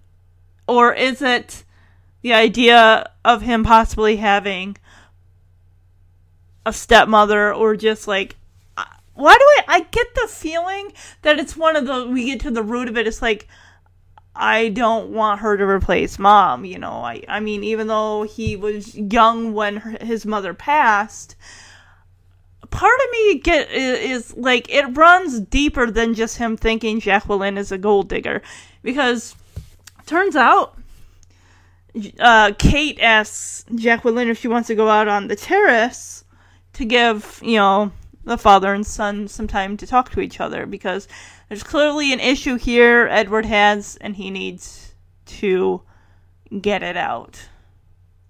Why in the holy heck is. Because grandfather's like, what is that supposed to mean? As far as like grandfather, like grandson. And Edward says, you know exactly what that's supposed to mean. No, well, explain it to me, because I don't know. What is the deal here? What's wrong with Chrissy? She, I mean, she's not after uh, Rick for his money. C- come on. Why are you comparing the two? They're two totally different relationships and two totally different separate situations. I want to know what his beef is. It's more than just the surface level. So, when the ladies depart, grandfather says, Is something troubling you, Edward? And Edward's like, Troubling me? Why? What? No. And of course, grandfather thinks, oh, is it because Jacqueline? Do you think she's too young for me? Do you think I'm too old for her? And we hit the nail on the head here as he says, do you think she's after me for my money? And we're just like, yes. And grandfather says she has more money than she really knows what to do with. She's comfortable, she's fine, she has a nightclub in Paris. Like she doesn't she's not marrying me for my money. She's set just on her own. She's fine. He's yeah, he says Jacqueline has all the money she needs and she owns a nightclub. Wow, that's pretty cool. A nightclub in Paris. That's probably where she does a lot of her singing. Edward sits down and is like, What? She does? What what did you See, this is why you don't make assumptions about people, Edward. So, grandfather tells Edward that when Kate and Edward decided to get married, he was against it. And Edward's like, Yeah, that's right, you were against it, but we went ahead and got married anyway. And grandfather says, And how did that work out? Edward tells him, Well, it worked out great. And it's like, I mean, after three years, they're still together, so. And I love how grandfather says, I rest my case. So let's see how the ladies are doing out on the terrace. I have a terrace like this in Paris. It overlooks a duck pond. I envy you French so much. You have no duck in America? no, I mean, um, you're so worldly about affairs of the heart, and when it comes to romance, you seem to have all the answers. Ah, yes. Next to perfume, it is our biggest export. I understand you had a, a nice talk with Rick. A very nice talk, yes.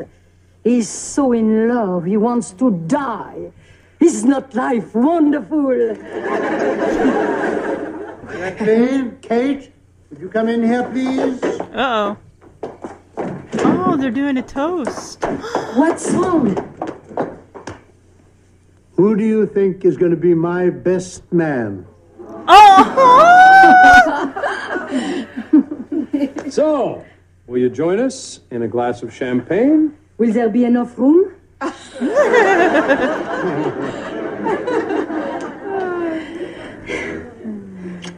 Eddie, do you think we will be as happy as they are? Happier, no matter what it costs.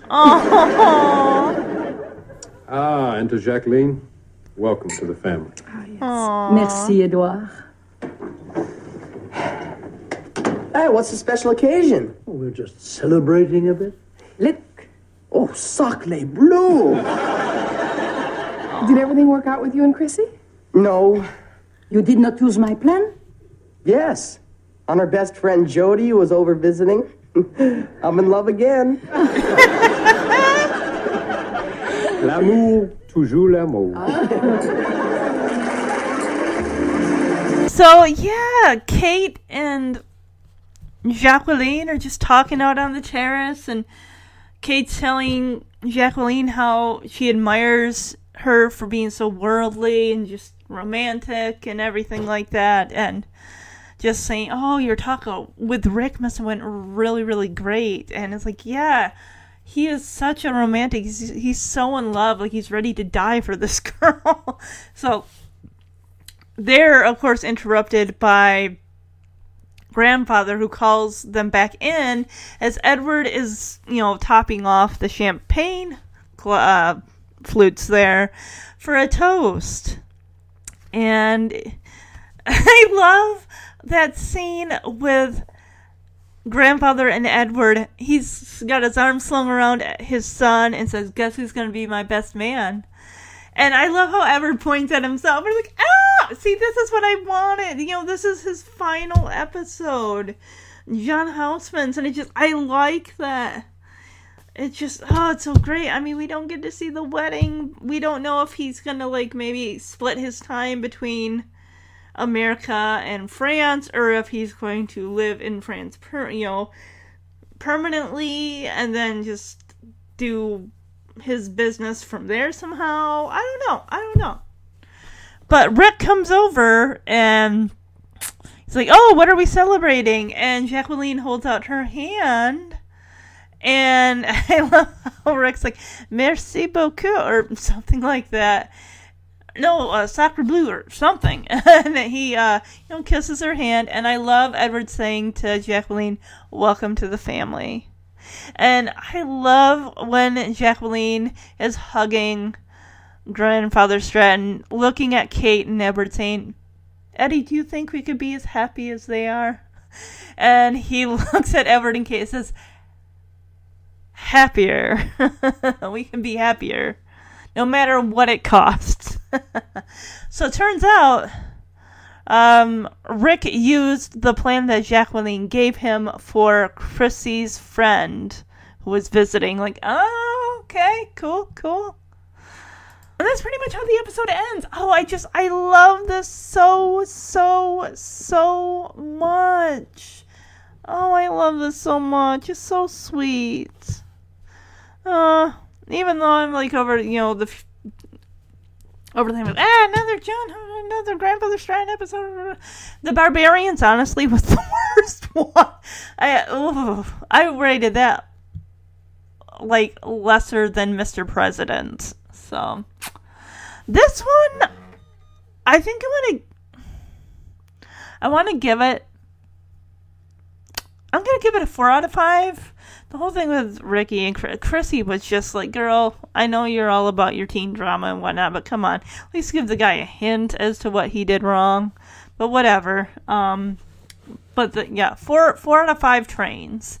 Silver spoonful for this episode. I'm gonna say if a girl's gonna play head games with you, or vice versa, if it's a guy, drop him, drop them.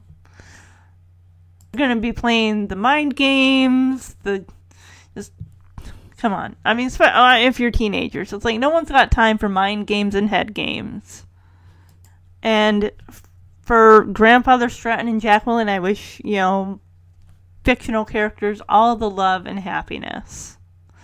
So, all right, let's move on to Educating Rick. Joel Higgins directed directorial debut and only directed episode and only thing he ever directed. So, at least according to IMDb. So, all right, I'm I'm excited. I I kind of I mean, you get different directors of episodes, but when it's a cast member directing, it's really kind of interesting to see how this is going to play out. Because it seems like sometimes everyone's got their own little flair or touch that they add to an episode. Sure looks beautiful, huh? But look at the color of that water. look at that beach. Look at those bikinis. what a great college. I mean, I can just picture us lying on the beach all semester long. Yeah, I look so good with a tan. Me too. Alfonso, are you sure you can't go to a college with us? Yeah, I wish I could. My Uncle Dexter says it's Harvard or nothing. Bummer. All you can get there is a good education. Well, all this fun in the sun is kind of making me thirsty. I'm gonna get us some cokes. Hey, you want anything, Fonz? How about a new uncle?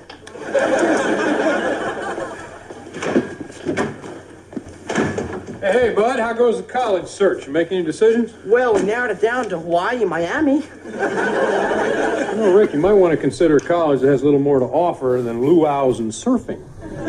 Dad, wait a minute. All through high school, you told me to get good grades. That way I go into college and have fun. Well, yeah, there's nothing wrong with having fun. Good. And besides, Dad, didn't you tell me I could pick my own college? Well, yeah, but that's when I thought you were going to pick Whitley College. Oh, Dad, not this again. Whitley is the dullest school on the East Coast. It's an all-male college. What's the matter with an all-male college? Did you go to one? Come on, Edward. It's a fine school, Rick. Now, I'm not asking you to sign up without checking it out. Come on, they're having an open house next weekend. You can go up there for a couple of days, look the place over. No thanks, Dad. Rick, if you go to Whitley, you're going to be better prepared for your future. Mm. You'll make friends you'll have the rest of your life. You don't know that. You'll be better able to take advantage of your full potential. Hmm.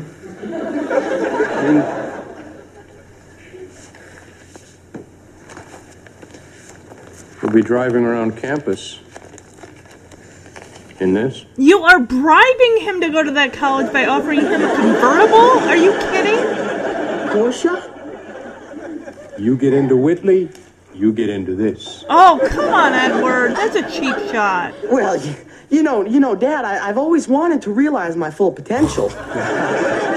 Guys, you're getting smarter already, aren't you? yeah. Oh, hey, Dad, let me have that brochure on Whitley. Oh, sure. Now, I'm just going to show it to Brad. Oh, of course. Yeah, I understand. And Rick, remember. I cannot believe him. All right, so we come out of the intro, and Brad and Rick are on the couch flipping through. They're basically all three of them Brad, Rick, and Alfonso looking at colleges that are based in Miami, Florida, and also Hawaii. And all they really care about is just spending the whole semester lying on the beach, checking out the girl action. None of them's really thinking too much about the courses they think that they're going to want to take and everything. So Brad's like, hey, I love. Well, actually, it turns out because Rick says, "Hey, Alfonso, don't you think you could go to some of the colleges that Brad and I might pick?" Alfonso says, "No, Dexter. Pretty much, Uncle Dexter has my future all planned out. He said it's Harvard or nothing, which." We haven't since season three when this was brought up with um, Alfonso's uh, dyslexia. We haven't had that brought up at all. I'm not saying that because he has it that he couldn't go to Harvard, but what are his grades like? Because they want doesn't Harvard want at least over a 4.0 and like all A's from like elementary school all the way up through high school? I don't know. I don't know what their uh, requirements are.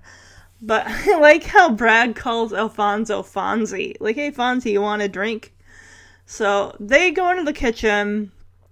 Edward comes in with this Whitney or Whitby. I want to make sure I have the right term or the right name of this college. Why is he making uh, making a decision right now? He's still 16. He has a full year to go of high school yet. So Edward comes in. It looks like he's been somewhere. He's taking his jacket off. And he's like, "Hey, Rick, you make a decision on college yet? On where you want to go?" And Rick's holding two brochure brochures. One or magazines. One is for Hawaii, the other for Hawaii. So Edward tells him, You're going to want to check out colleges that have more to offer than just surfing and luau's. Like, I can imagine, like, the college you go to can even help you in the future with what job you get. Like, but then again, I didn't go to college right after high school, and I only took a semester of college. So Rick, of course, brings up the fact that Edward kind of drilled into him get good grades in high school, and then that way you can have fun in college.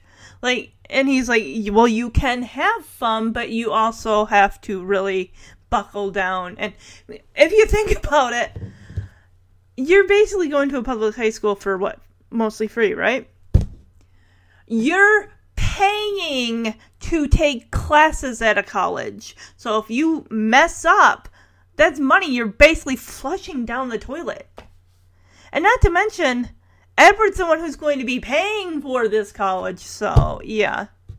And Rick keeps bringing up the fact that he keeps bringing up these times that Edwards told him how Rick can even pick the college he gets to go to. Whitley College. I don't know if that's a real college. Okay, actually, there is a Whitley College. It is in. Looks like it's in Australia. Is that right? It's University of Divinity, so it looks like is it um a religious college? And one thing that Rick doesn't really like about it is the fact that it's an all male college. And the reason that Edward kind of is trying to steer right Rick in that direction is because of how this can look it can really help you in the future when you look for a career. Also, the guys there end up being like friends you could have for the rest of your life and those aren't things that are sellers to Rick. You know, Rick's saying it's a, the dullest college uh, college on the East Coast. It's an all male college, which I don't know any. I mean, there are some out there that probably there are probably even all women colleges too. Actually, now that I think about, it, I'm remembering Forrest Gump when he said that Jenny went to a college that he couldn't go to. It's basically an all girl college, and so, um, because he's like, did you go to, uh, well, he's talking to the lady on the bench, like, did you go to a all girl college or a boys and girls together college? So basically, she says, I was co ed, which I don't, didn't think Forrest knew what co ed was. Which is basically co ed's boys and girl college. And Edward's like, what's wrong with an all male college? I'm like, did you go to one? Did you go to an all male college? Why is he pushing him? I I, I kind of see like, hey, this is my son. I want to steer him in the right direction. I want, and it just seems like he's kind of doing to Rick in a way what his you know Edward went his own way and blazed his own path and everything like that, and it just seems like he's pushing his son like his father probably pushed him. It's like don't do that to your son. I love the look that Rick gives his dad. Like, yeah, exactly. My point. Would you? It's almost like he's like, yeah, would you go to that? Would you go to that college if you were me? So he's telling Rick, like, hey, I'm not telling you to go here. Just they're having an open house. Go check it out next weekend. So, yeah, go for a few days, look the place over, and Rick turns like, eh, no thanks. Not interested, Dad. And this irritates me to no end that Edward would stoop this low to basically buy his son into going to this college because you go and get accepted into Whitley, I will give you a Porsche to drive yourself to college.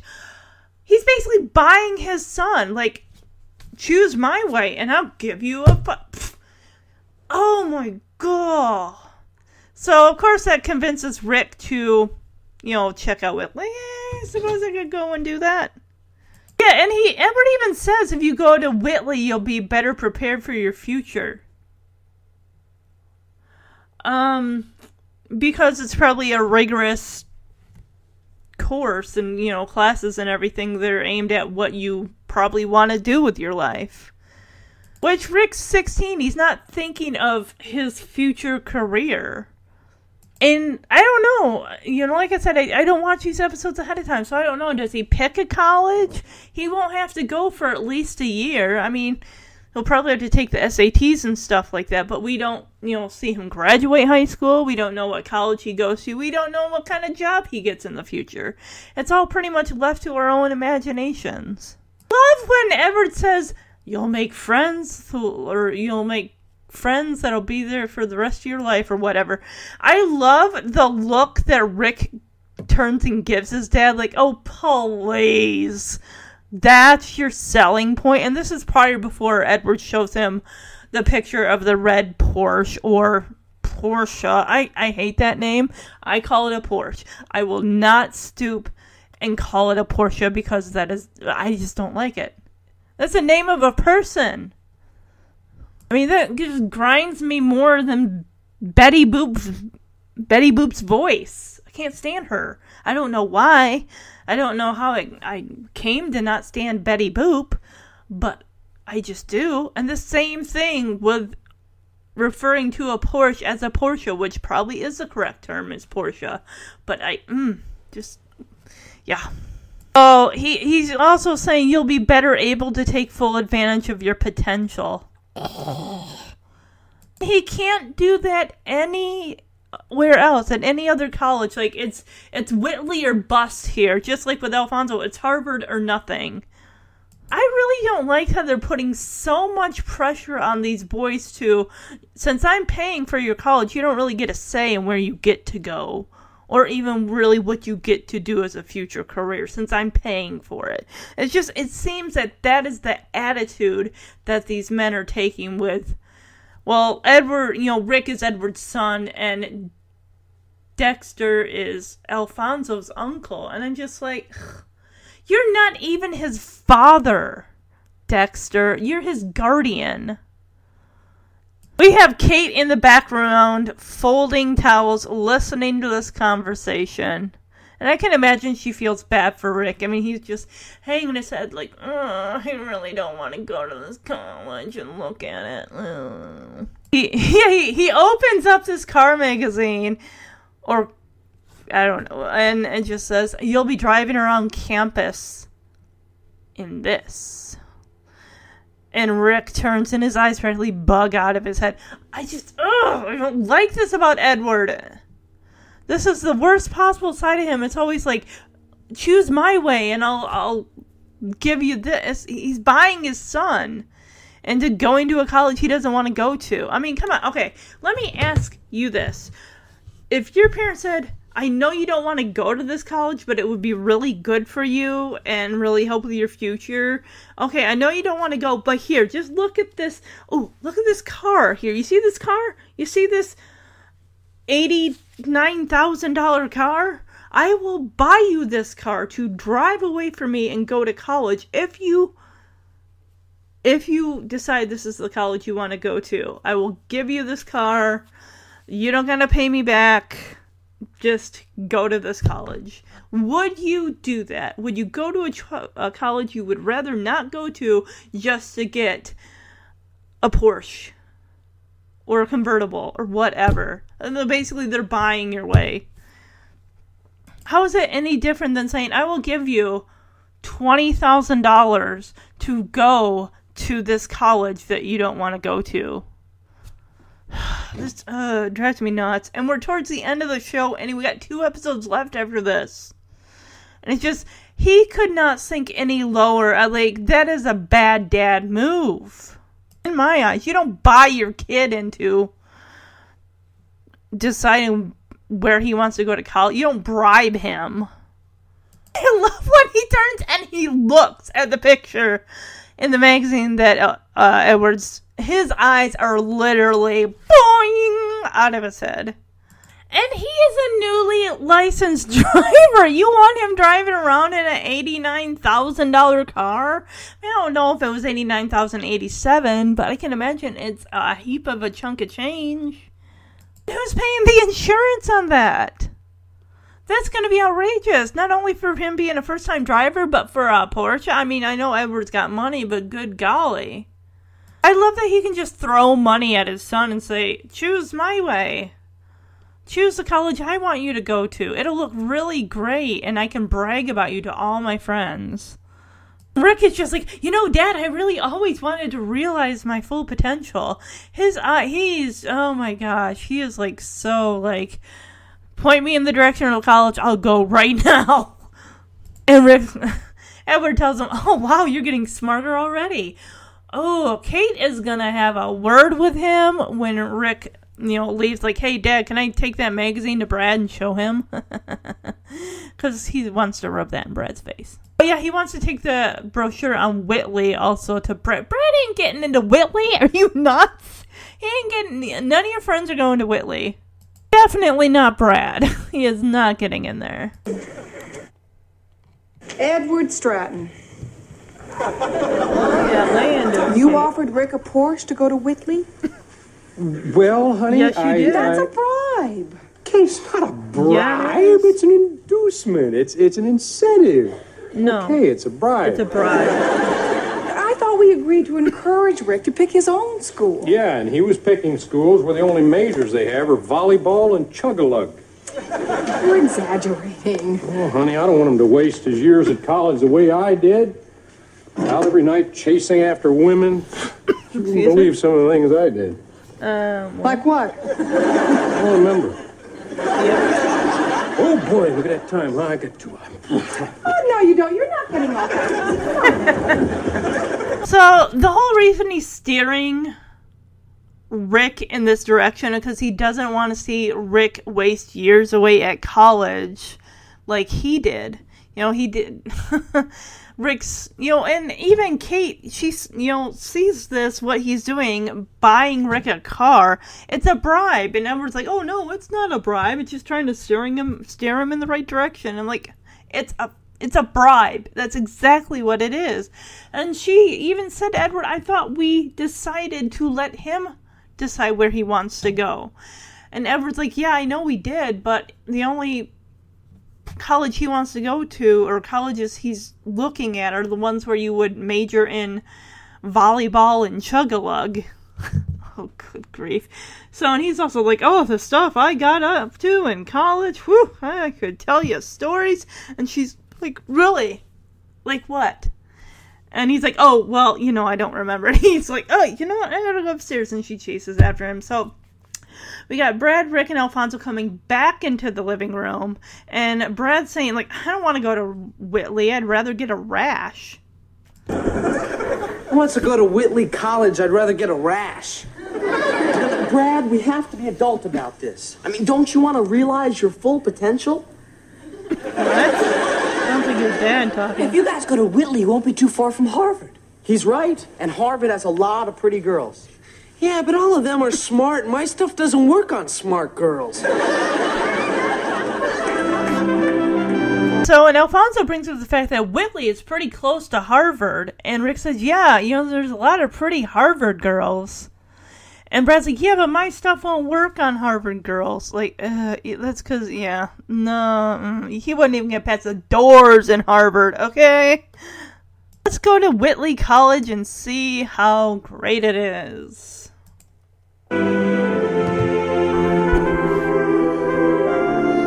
like Nerd Central. Uh, now, did you did you pack a toothbrush? Yes, Kate. Uh, extra underwear? Why? He's only going to be here for two days.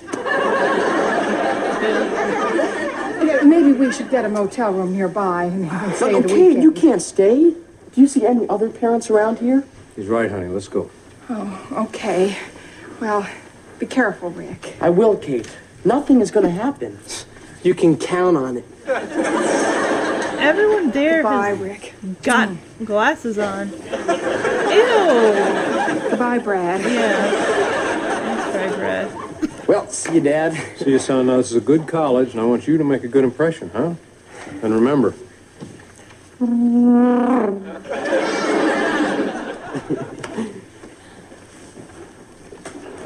I can't believe I let you talk me into coming here. This place looks like a breeding ground for nerds. Oh, come on, Brad. This place isn't that bad. They're the only two not wearing glasses. Hi. Isn't this place splendid?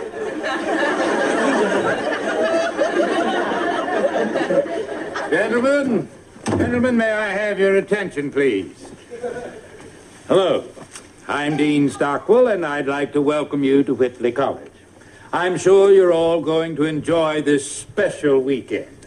This is an opportunity for you to look us over and for us to look you over. Any questions? Yes. Yeah, uh, where are all the girls? I'm sorry, but this is an all male school. However, we do have women attending the all girls school down the street, Mount St. Ignatius. Are there any other questions? Yes. How far down the street? About a mile. Any other questions? Anyone else? Yes. Are any of them worth walking a mile for? Since there doesn't seem to be any other questions, I'm going to turn you over to our resident advisor in the dorm, Charles Bitton. Gentlemen, gentlemen, gentlemen, just just a few rules for the weekend. I weekend. thought that guy was a student. First of all, we will all eat together in the campus cafeteria. what is wrong with Second, him? the dorms will be locked at precisely 11 p.m.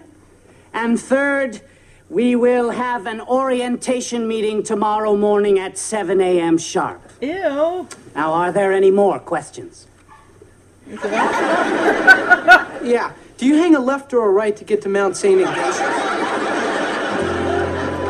All right, so it looks like just Brad and Rick are the ones. I love how Brad she's got a duffel bag, but Rick actually has a suitcase. Which, not surprised, Kate probably packed everything she thought he would need for over the next three days.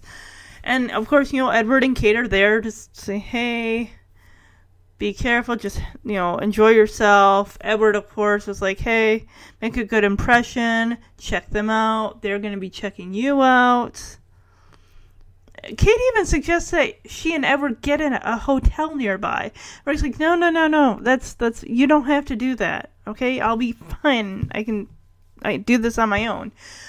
And Edward and Kate leave, and we take a span of the room. Every single male there, because it, there's no ladies, except for Kate, who's left. Every single one of them are wearing glasses and all of them are either wearing sweater vests or they're wearing suit jackets and ties they got like the little uh, pen pocket pen thing pen protector whatever you want to call it sticking out of the front pocket and these i excuse me i called it i said this is nerdville nothing against that nothing against not gon- saying anything bad.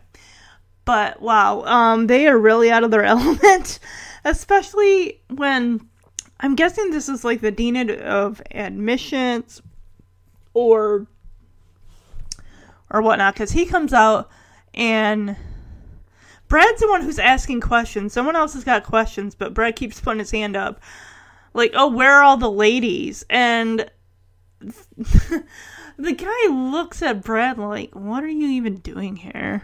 how did you even get in the doors? Like, yes, there are women down at this is an all male college. Brad like looks at Rick like basically he will look on his face like you didn't tell me that you lied to me to get me here. You said there'd be ladies. Uh, yeah, they're a mile down the road, and Brad is just like, um, tell me about these ladies. Are they pretty? Um, a mile? Are any of them worth going down a mile down the road? And it's just like, oh my gosh, really? Of course, we have, and this guy does look like a young blonde Peter Farcirelli from Can't Hardly Wait, or even if you're going blonde, like think of him as Carlisle from Twilight. It's not him, it's not the actor, but, and I just, I kept wondering, like, is there something wrong with his back looks? The way he, he's like hunched, it's like, I don't get it. Is this like a character trait? Like, mm, I don't know. but also telling the boys there's going to be an orient- orientation 7 a.m sharp tomorrow morning i suggest you be here if you want to uh, event- be accepted into this college also lights out we shut the door we lock the doors to the building at 11 o'clock so I mean, I'm looking around like, no, you don't. You're not gonna have any problem with these guys. These Brad and Rick, Brad definitely. Yes, you will have a problem with it. Let's go check out their dorms or where they'll be staying, or they're probably bunking with people that already go, kids that already go there, or kids. I mean students. Oh, one of the rules also was they will all eat together in the campus cafeteria. And he says the dorms will be locked at precisely 11 p.m. Orientation at 7 a.m. Whew. Well, I'd be like, all right, I'm going to bed at 8. That way I can be up in time for 7 o'clock. yeah, that's the adult in me. No. Even as a kid, oh, I hated getting up so early to catch the. I had to be up at like 6:20. My bus came at 6:55. Ugh. Granted, my bedtime was like nine nine thirty all the way through high school. So yeah, well, in middle school, because my dad had to get up like before six a.m. to go to work, and it's like I don't need you roaming around the house while I'm trying to sleep and getting into you're getting into mischief. So, what happened to your friend Rick? He didn't have dinner with us. Um, I, I really don't know. He kind of disappeared halfway through the tour of the library. Ooh, don't tell me he missed the card catalog lecture. It was so stimulating. So, Rick, why don't you come up to our place to watch a PBS special? No. Gee, guys, I'm kind of bushed, you know. I'm just gonna take a shower and go to bed. Well, okay, we'll tell you about it tomorrow. Uh, thanks, guys. Goodbye. Bye. Oh, I cannot see it. No Porsche's worth. Mm-mm. Why am I here?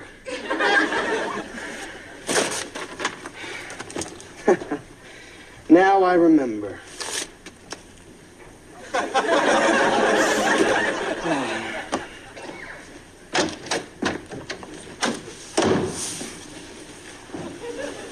Whitley, what? Oh, come on in, guys.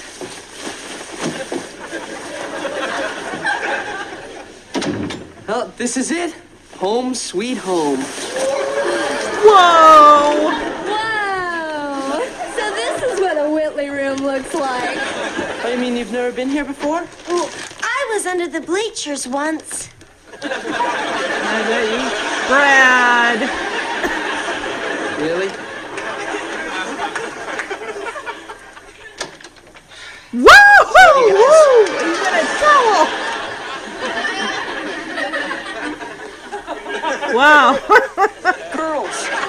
Told you he was bright. Bonnie Sherry, this is Rick. Hi. Hello. Are you nuts, Brad? You know the rules. No women are allowed. Whoa. I think you're cute.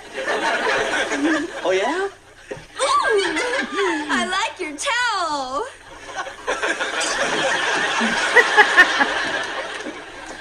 Bonnie and Sherry go to school down the street. Ah, so you girls go to Mount St. Ignatius, huh? No way. They're from LBC. Ah, LBC. What, what, what school is that? Larry's Beauty College. Larry's Beauty College. Yeah, we get a degree in six easy weeks. Yeah, they give me a free shampoo. Smell. I don't want to smell. Hey! We could give you a freebie too. Uh, no, no thanks. Brad, come here. Brad, we're gonna get into trouble. Yeah. I just want to make sure you fellas are. Oh boy. Women in your dorm room? You guys better have a good explanation for this. Hey, you want a good explanation? Well, you'll get a good explanation. Good. Tell him, Rick. You got those girls there. Uh, while they were on tour looking at the library, Brad snuck off and don't know where he went to. And of course, Rick's going to his dorm room and he's being followed by these two students that go there. And they're like, hey, why don't you come up to our room later? We're going to watch a PBS special. I'm, ugh. I'm sure their their their nerd are really exaggerated. Um, and Rick, of course, in turn is like impersonating them. Well, guys, that sounds swell, but you know what? I'm gonna hit the hay and bye. so they leave, and Rick. It's like, gosh, why am I doing this? He opens his suitcase, the magazine with the picture of the Porsche is open. He's like, oh yeah, that's why I know why to get this car. He's like, well, I'm gonna go shower cut to the door to the front of the dorm room pops open. Brad comes in with these this big like rubbermaid cooler like you would take like on camping to put like sodas or whatever in. And the rain it must be raining because he's got like a rain jacket on with a hood and it says whitley i didn't even read the back. And he's like, "Hey, come on in, fellas or guys," or, and you can't see at first, but it turns out, yeah, they're two ladies. And she's like, "Wow, we've never been inside Whitley before." I mean, I snuck under the bleachers once. One of the girls says, and Brad just looks at her like, "Oh, you did, huh?" okay, so it says Whitley Bulldog, so I'm guessing that could be like their mascot. Brad shuts the door when the ladies come in. We don't know they're ladies till he pulls their uh, rain jackets off. Like, this is it. Home sweet home. you hear the audience go, whoa, boy. Both of them have, I almost said potato bags. They have paper sacks with chips and whatnot. Like, they're going to have a party. Is it just me, or is Brad's hair just really longer and out of control? So, I know it's 1987, but what's with the slim ties? I mean, Mike Seaver in Growing Pains was always wearing those slim ties. Here comes Rick, and wow, wow, wow, wow, wow, wow, wow. He is wearing just a towel, and I'm like, wow. well, we got it's towards the end of the show's run, and Rick is now a teenager. He's got to, the show's got to give something to the the ladies, you know, the teen scene, the girls, the teeny boppers, if you will. Of course, Rick thinks he's alone, so he goes over to grab his clothes that he's going to change into, and then he turns and looks, sees Brad and a blonde ha- haired girl and in pink and a straw- strawberry blonde haired girl, kind of reddish haired girl with a denim shirt with kind of like little um, tassels and kind of a diamond shape type of shirt. I mean, I kind of like fringe or something on her shirt. Rick is just looking at his eyes are literally bugging out of his head. He's like, "Girls!" And Brad's like, "Hey, I told you he was bright." And Rick looks down like, "Oh, yeah, that's right. I'm just wearing a towel." Towel, and he runs into the closet and pulls his clothes that are on uh, hangers over him. So the girls' names are Bonnie and Sherry. They don't look like anyone that I've seen before in anything else. And Rick's like, Brad, are you nuts? You know the rules. No women are allowed in here. No girls are allowed in here. Of course, the blonde haired girl comes over by Brad looking at Rick, or what you can see of him inside that closet. She's like, wow, you're cute. Yeah, I can't say that you're wrong there. Of course, Rick's like, oh yeah, he comes out, it's like, dude, you're still wearing the towel. And like, the other one's like, I like your towel. It's in a, it's a. he closes the door on the closet there, like, and Brad tells Rick, like, hey, Bonnie and Sherry go to school down the street. And Rick's like, oh yeah, so you girls go to Mount St. Ignatius, huh? And they're like, oh no. They're no way. Like we wouldn't go there. Ugh. Brad says they're from LBC. There, he picked them up at Larry's Beauty College, and Rick, uh, Brad tells Rick, like, "Hey, smell my head. They gave me a free shampoo." Oh, uh, Larry's Beauty College, yes, not school. And Rick's like, "Really, Larry's Beauty College?" And uh, I can't tell which girl's which. The girl in the denim with the uh, tassels. with the fringe on her shirt. It's like, yeah, we get a degree in six easy weeks. Oh gosh, how why does that sound like Olympia Career Training Institute or Everest? Like, get get your degree in less than a year. He's trying to put on his shirt, what is which is a ghastly canary, or not canary. I think it's like a mustard, ground mustard yellow.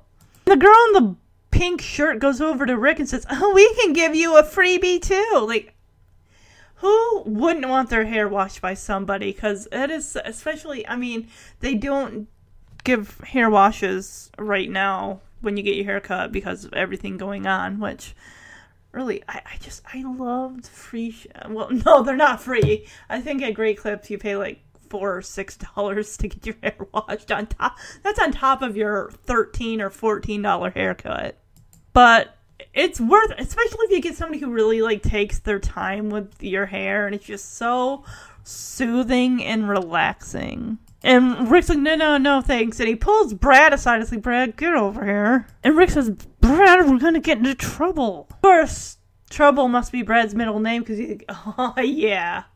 Of course, door flies open and it's the Peter Fossarelli looking hall, not hall monitor, but uh, I don't even know what the t- proper term is. Like someone like dorm dorm person who's checking on the kids to make sure they're not none of these kids are getting into trouble except for you know i'm just wondering they must be the only two that are actually visiting the school? I thought those other people oh they're all there. Okay they don't actually go to that school the other kids. I thought they were current uh, students that actually went there but no they're all there for the tour too this guy he's wearing like a red smoking jacket. He's got the glasses on. He's like, I just wanted to make sure you guys were. And he freezes upon sight of the ladies. He's wearing cotton, or not cotton. He's wearing candy cane pajamas and bunny slippers. A grown man wearing bunny slip. There's nothing wrong with that, but ugh. But he looks at the ladies like he's never seen a female in his life, like they're uh, uh, from outer space or something. Of course, I mean, look at this. You see Rick, who's trying to get his shirt on. He's got his ar- hands and arms through the armholes, but he's still like sans shirt. And anyone walking in like, what is what's going on here? The guy's like flipping. He's wearing like 1950s black glasses with like the the metal frames on the bottom. Like, women in your dorm room. He's like, you guys better have a good explanation for this. Is he got a pipe in his hand? What does he think he is? Hugh Hefner? And Brad's like, you want an explanation? You'll get an explanation. He's like, Rick, of course. Brad's gonna throw this all on to Rick. I'm sorry, but no Porsche or Porsche is worth this. I mean, Rick's going to be miserable just so he can be driving around in a Porsche. Who's he going to be impressing? None of these kids that go to the school are going to care. Especially if they look like the the kids that came in today. They're they're like mm. Um. uh, um. Yeah, you see, these girls here, we're, we're taking orders for Girl Scout cookies. Girl Scout cookies. Now, ah, come on, fellas. You don't expect me to believe that story, do you? I mean, after all, what do I look like? A weirdo with that pipe in your mouth is what you look like, Don't Mr. Bunny it. Slippers. All right, look, how about this? Come on, Brad, we've been caught. I mean, look, we're men enough to own up to the truth, aren't we? No. You're right.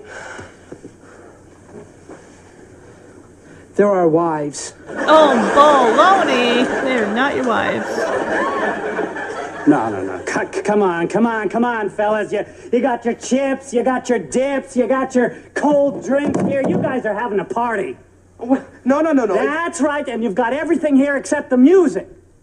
I'll go get my stereo. Oh, we got a party animal on our hands. Woo! Who would have ever figured him to be a human being? Yeah, Hey, you want us to call a girlfriend? And why stop at one?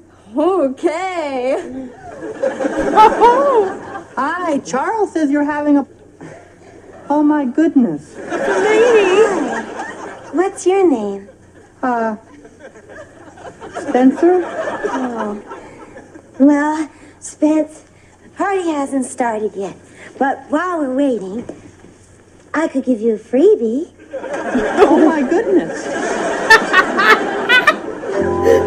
So the fact that Rick's coming up with an excuse like, "Oh, they're here to sell Girl Scout cookies," the guy is not buying it.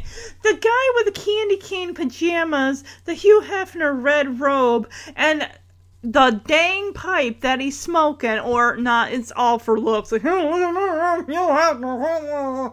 like come on, come, you are no ladies' man. This looks like the first time he's ever seen a woman. Mm. But um, Brad is like, no, no, these are our wives, and it's like I'm not buying that. I'm not buying that at all. So Guy's like, come on, you guys are having a party. You got your chips, you got your dip, you got your cold drinks, but you don't have any music. Let me go get my records. And he runs and leaves. And then we have this young man named Spencer coming in. I love how people can just walk into dorm rooms without knocking. But and one of the girls, the girl with the the fringe on her sh- shirt, takes Spencer here and says, "I can give you a freebie." I mean, the party hasn't started yet, and of course, I think we all know what freebie means. Slang for freebie. No, she, she's gonna give him a makeover. Get him, get those glasses, get him contacts, do something, cut the hair, make it look stylish. All right, let's go find out what's going on with Kate and Edward because we're back at home. All right, so we're back at home and we got uh, Edward, Dexter, and Kate hanging out, enjoying coffee. And Dexter asks, "Do you think that Rick will like Whit- Whitley enough to apply?" And Edward's like, "Well, of course he will." And Kate says, "Yeah, I mean, wouldn't you like it if uh, you probably want to go there too if your father bribed you with a new Porsche?" And Dexter says you bribed him. At, you asked you bribed him with a Porsche because he says that for Alfonso to go get into Harvard or something, he promised him a Mazda. Yeah, Dexter says, I hope that uh, that's terrible. I hope Alfonso doesn't find out because I only promised him a Mazda. And Kate just can't believe it. Like, you do realize what you're doing? And Edward kind of throws back with, honey, he's got to go to college for four years. Why not go to a good one like Whitley? And Kate brings up the fact that Whitley is an all male college, so it's not exactly the school that Rick would be interested in going to. And Kate, of course, in her head thinks Rick is just miserable, moping, having a lousy time. We cut back, and Rick is slow dancing from the girls from Larry's beauty college. While Walk Like an Egyptian plays, but it's like Walk Like an Egyptian is not a slow song, and it's just like, why are they slow dancing? I think they got more girls from the beauty college because we got one who's actually uh, primping and uh, cutting uh, one of the students' hair. Well, they're not students yet, but just kind of, heck, yeah, good practice. Don't mess up their hair. And here we got another one coming in the the door, the room of the uh, the door of the dorm there. So Rick take or not Rick, Brad takes the Whitley Bulldogs rain jacket, tosses it out the window, and says, "Okay, send up another one." That dorm is only so big. Rick asked the party goers, Hey, is this music fast for anyone else? And everyone's like, Yeah. I'm like, All right. oh, I get it. Like, yeah, let's put on a slow song. We got the two girl, original girls, Bonnie and Sherry, or whatever their names are, on the dorm bed, and Rick sits down, and of course, Edward's calling to see how things are going, and both the girls are like making out with Rick's neck and touching his body, and and then Kate gets on the phone, like, "Oh, you really like it there? I hope it's not too hard for you, and I hope you're having a good time." And yeah, okay, so he yeah he sits down on the bed between the girls and says, "All right, now where were we?" He puts his arms around both the girls' shoulders. So he goes to kiss the blonde one, and then the phone rings. He grabs it, and he's like, Dad. And then he's like, Dad! It's like, he's not in the room, dingus. Chillax. So Rick's like, Dad, what a surprise. And uh, Edward says, Oh, we were just sitting here wondering about how you're doing. I thought I'd give you a call. So Rick's like, Yeah, Dad, I'm doing just fine. And Edward asks, You think you might get something out of going to that college? And the blonde girl's like kissing his neck and everything. It's just like, uh. And he's like, Oh, yeah, Dad, without even half trying. Um, ugh, he's having a three-way on his bed. Ugh. And Edward's like, all right, that's great. Here, Kate wants to say hi. It's like, oh, just on the phone call. Like, I'm busy. I gotta go. Click. And Kate's like, okay, hi, Rick. Now tell me the truth. Does it bother you that there aren't any girls around? And Rick's looking at either girl. I'm like, oh, it's not a problem. And Kate's like, oh, so they're keeping you pretty busy. And Rick's like, yeah, I've got my hands full, Kate. and she says, well, you do sound tired. You should get right to bed. Click. She's like, hello? Did you did you drop the phone? like, no, he hung up on you. And Kate hangs up the phone and says, Well, he sounds happy. And Dexter comes over and says, Well, I hope that Alfonso's college experience is as much of a turn on is. they had to use the word turn on. Uh, so Rick's like, All right, now where were we? When he goes to kiss the blonde again, of course, there's a knock on the door, and it's the dean. Dean Stockwell's at the door. And the guy, Charles, who was the one in the smoking jacket with the pipe, is like, oh, it can't be Dean Stockwell. And Brad, who's at the door, says, well, Charles here says it can't be Dean Stockwell. And Dean Stockwell's like, well, it is, and I'm coming by for a little visit. I'm like, what? Why do you stop by someone's dorm room? That's gross. Ugh. So of course Rick has to get out there and like, uh, hey, how's it going? Did you need something? And the guy's like, oh, Dean Stockman, Stockwell, whatever. it's like, well, I want to come in and chat with you. I'm like, uh, uh, there's a time and a place, and that I'd be like, you know, I'm tired. I'm I'm trying to get some sleep. You know, I got to be up before 7 a.m. to get to that orientation. Like you, you know, I want to show you that I can be on time for things. But the guy won't take no for an answer. And Rick goes in there, and it's basically Charles giving a talk on life at Whitley, while all the girls are either in the bathroom or they're under the bed. So Rick's trying to play off like, you know, I'm tired. You know, I gotta be up. You know, we walked around your campus all day, and you know, we gotta be up before seven to get to that orientation. The guy will not take no for an answer. He's sitting in the chair getting comfy, talking about who built the building, who it's named after, who who invested in it, and this is he's basically giving a Whitley 101 history lesson. It's like you could be doing this any time why does it kind of be at like nine o'clock at night? I was, I mean, I, if I were visiting a college and some dean is like, hey, I want to see how things are doing. Let me come into your dorm room. I'd be like, uh, no, you're not doing that because this spells all kinds of wrong. So, Brett, of course, Rick has to get one of the girls' per- pink purse off the table because, you know, there's not supposed to be girls there. And Brad like shuts the window, claiming, "Oh, it's so cold." And Dean Stockwell says, "Well, it's a good thing you shut that window because with all that ivy, we've had issues with mice." At mice, the girls like run out of there, and uh, yeah, they're in hot water. So, do you think Rick will like Whitley enough to apply? Of course he will. Wouldn't you if your father bribed you with a brand new Porsche? You bribed him with a Porsche? Well, I... Edward, that's terrible. I hope Alfonso doesn't find out. All I promised him was a Mazda. Listen to you two. Do you realize what you're doing? Honey, he's got to go to college for four years. Why not a good one like Whitley? Well, for one thing, it's an all men's college. I mean, that is not the kind of school for a boy like Rick. I mean, I could just see him up there this weekend, moping around, having a miserable time. Uh, I think he's having a wild time. he's dancing with both the girls. Oh, the Bangles. Okay, the Bangles walking in Egyptian is not a just, slow just, just one second. Hey, guy, come on in here. There you go.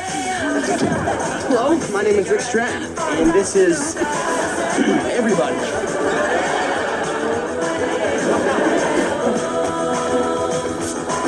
All right, send up another one.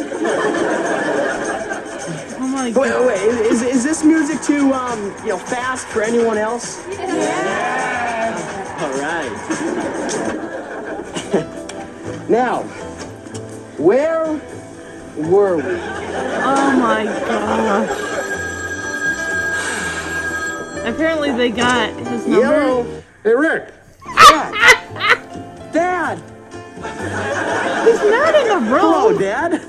What, what, what a surprise. Yeah, well, we were just sitting around talking about you and kind of wondering how you're doing. Oh, oh, Dad, I'm, I'm doing just fine. So you think you can get anything out of going to that college? Oh.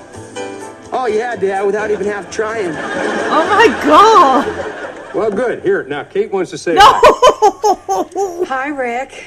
Now, tell me the truth. Does it bother you that there aren't any girls around? Not a bit, Kate. Oh, so they're keeping you pretty busy. Oh, sure. I, I've got my hands full, Kate. Oh my god. Well, you do sound tired. You better get right to bed. Hello? Yeah. Oh. Did you drop the phone? No, he hung up. Oh. All right. Uh, good night, Rick. All right, I admit it. He sounded happy. Good. I hope Alfonso's college experience is as much a turn on as Rick's. Where were we? Who is it? Dean Stockwell. Jill, get out the get in the bathroom. It can't be Dean Stockwell. Charles says it can't be Dean Stockwell. Yes, I've just come by for a little visit. Oh, great. Just great. Get him out of there.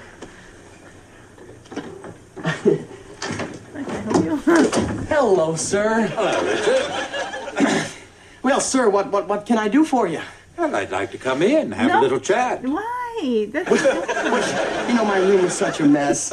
Oh, I've seen messes before. idea. Not like this one. well, the whole purpose of this weekend is for us to get to know one another. They're never. And you can take my word for it, the faculty will be with you every step of the way. And then in our senior year, you see, things get really exciting. It's just like one exam after another. oh, well, hello there, Dean Stockwell. I was just giving the potential students here a little rundown on academic life here at Whitley College. Excellent. Well, oh, my, my, would you look at that time? I guess I better get going. Yeah, he's out of there. Bye. Yeah, me too. Ditto.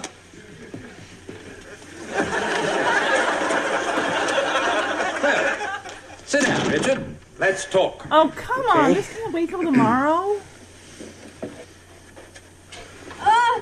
What? What was that? What was that? Um, I, I, I just said, oh, oh, man, I'm bushed. you know, walk around this great big campus of yours. Oh, well, I'm glad you like it. Did you know our campus was designed by Thomas Jefferson? Really? That is interesting. Rick, isn't that interesting? Well, that's immensely interesting, sir. Oh, yes, the history of this campus is a fascinating story. The original surveying was done by George Washington himself back in 1761. Oh, And the property had been purchased from the Seneca Indians for something considerably less than today's market prices. Now, the campus buildings were erected in 1763, except for this lesson new some other time. which was built in 18...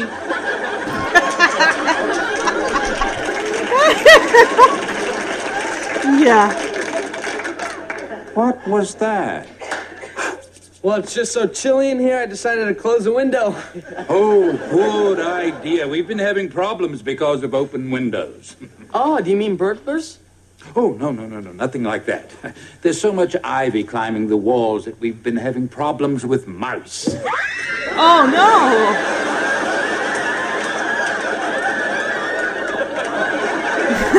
well, we even found out. Yeah, Rick to have to clean up this mess. Alright, looks like they're coming home. Let's see how well this turned out. I'm sure Edward is so angry when uh, he found out about Rick's little uh, bringing girls over to his dorm room. Or maybe that gets swept under the rug, and Rick's like, Yeah, I really don't think I'll go there. Or Edward will, will say something like, You know, maybe it was wrong of me to push you into going to a college you didn't want to go to and offering you a car to sway your uh, decision. Someone's angry. What happened? What happened? Let him tell you what happened. Rick? What happened? Tell her. Go on, tell her. I'll Kate. tell you what happened. He got kicked out of Whitley College. Good. How could you get kicked out of college before you get in? Tell her. Go on, tell her. How could you get kicked out? Well, I'll I- tell you how he got kicked out. Okay. He had girls in his dorm room. Oh, no. Oh, yes. He had a golden opportunity to attend one of the best universities in this country, and he blew it. He let Whitley College down. You let us down, you let yourself down. Does this mean I don't get the Porsche? Of course it means you're not getting the car. Uh, Edward, uh, I, I think you're being unrealistic to expect Rick to spend four years in some monastery. Yeah, that's Well, basically she's what got that a point, is. Dad. And Rick, you're being unrealistic thinking you can spend four years in some party school. She's got a point, Rick. But there has got to be a compromise. Now, Rick will pick out a school that offers a good education and offers some occasional fun. Right? Sounds fair. Okay? Okay. All right. And I'll tell you what. You do get yourself into a college that has a more well rounded curriculum, and it's within driving distance. Yeah? You've got yourself a nice used Chevy. A used Chevy. Oh man.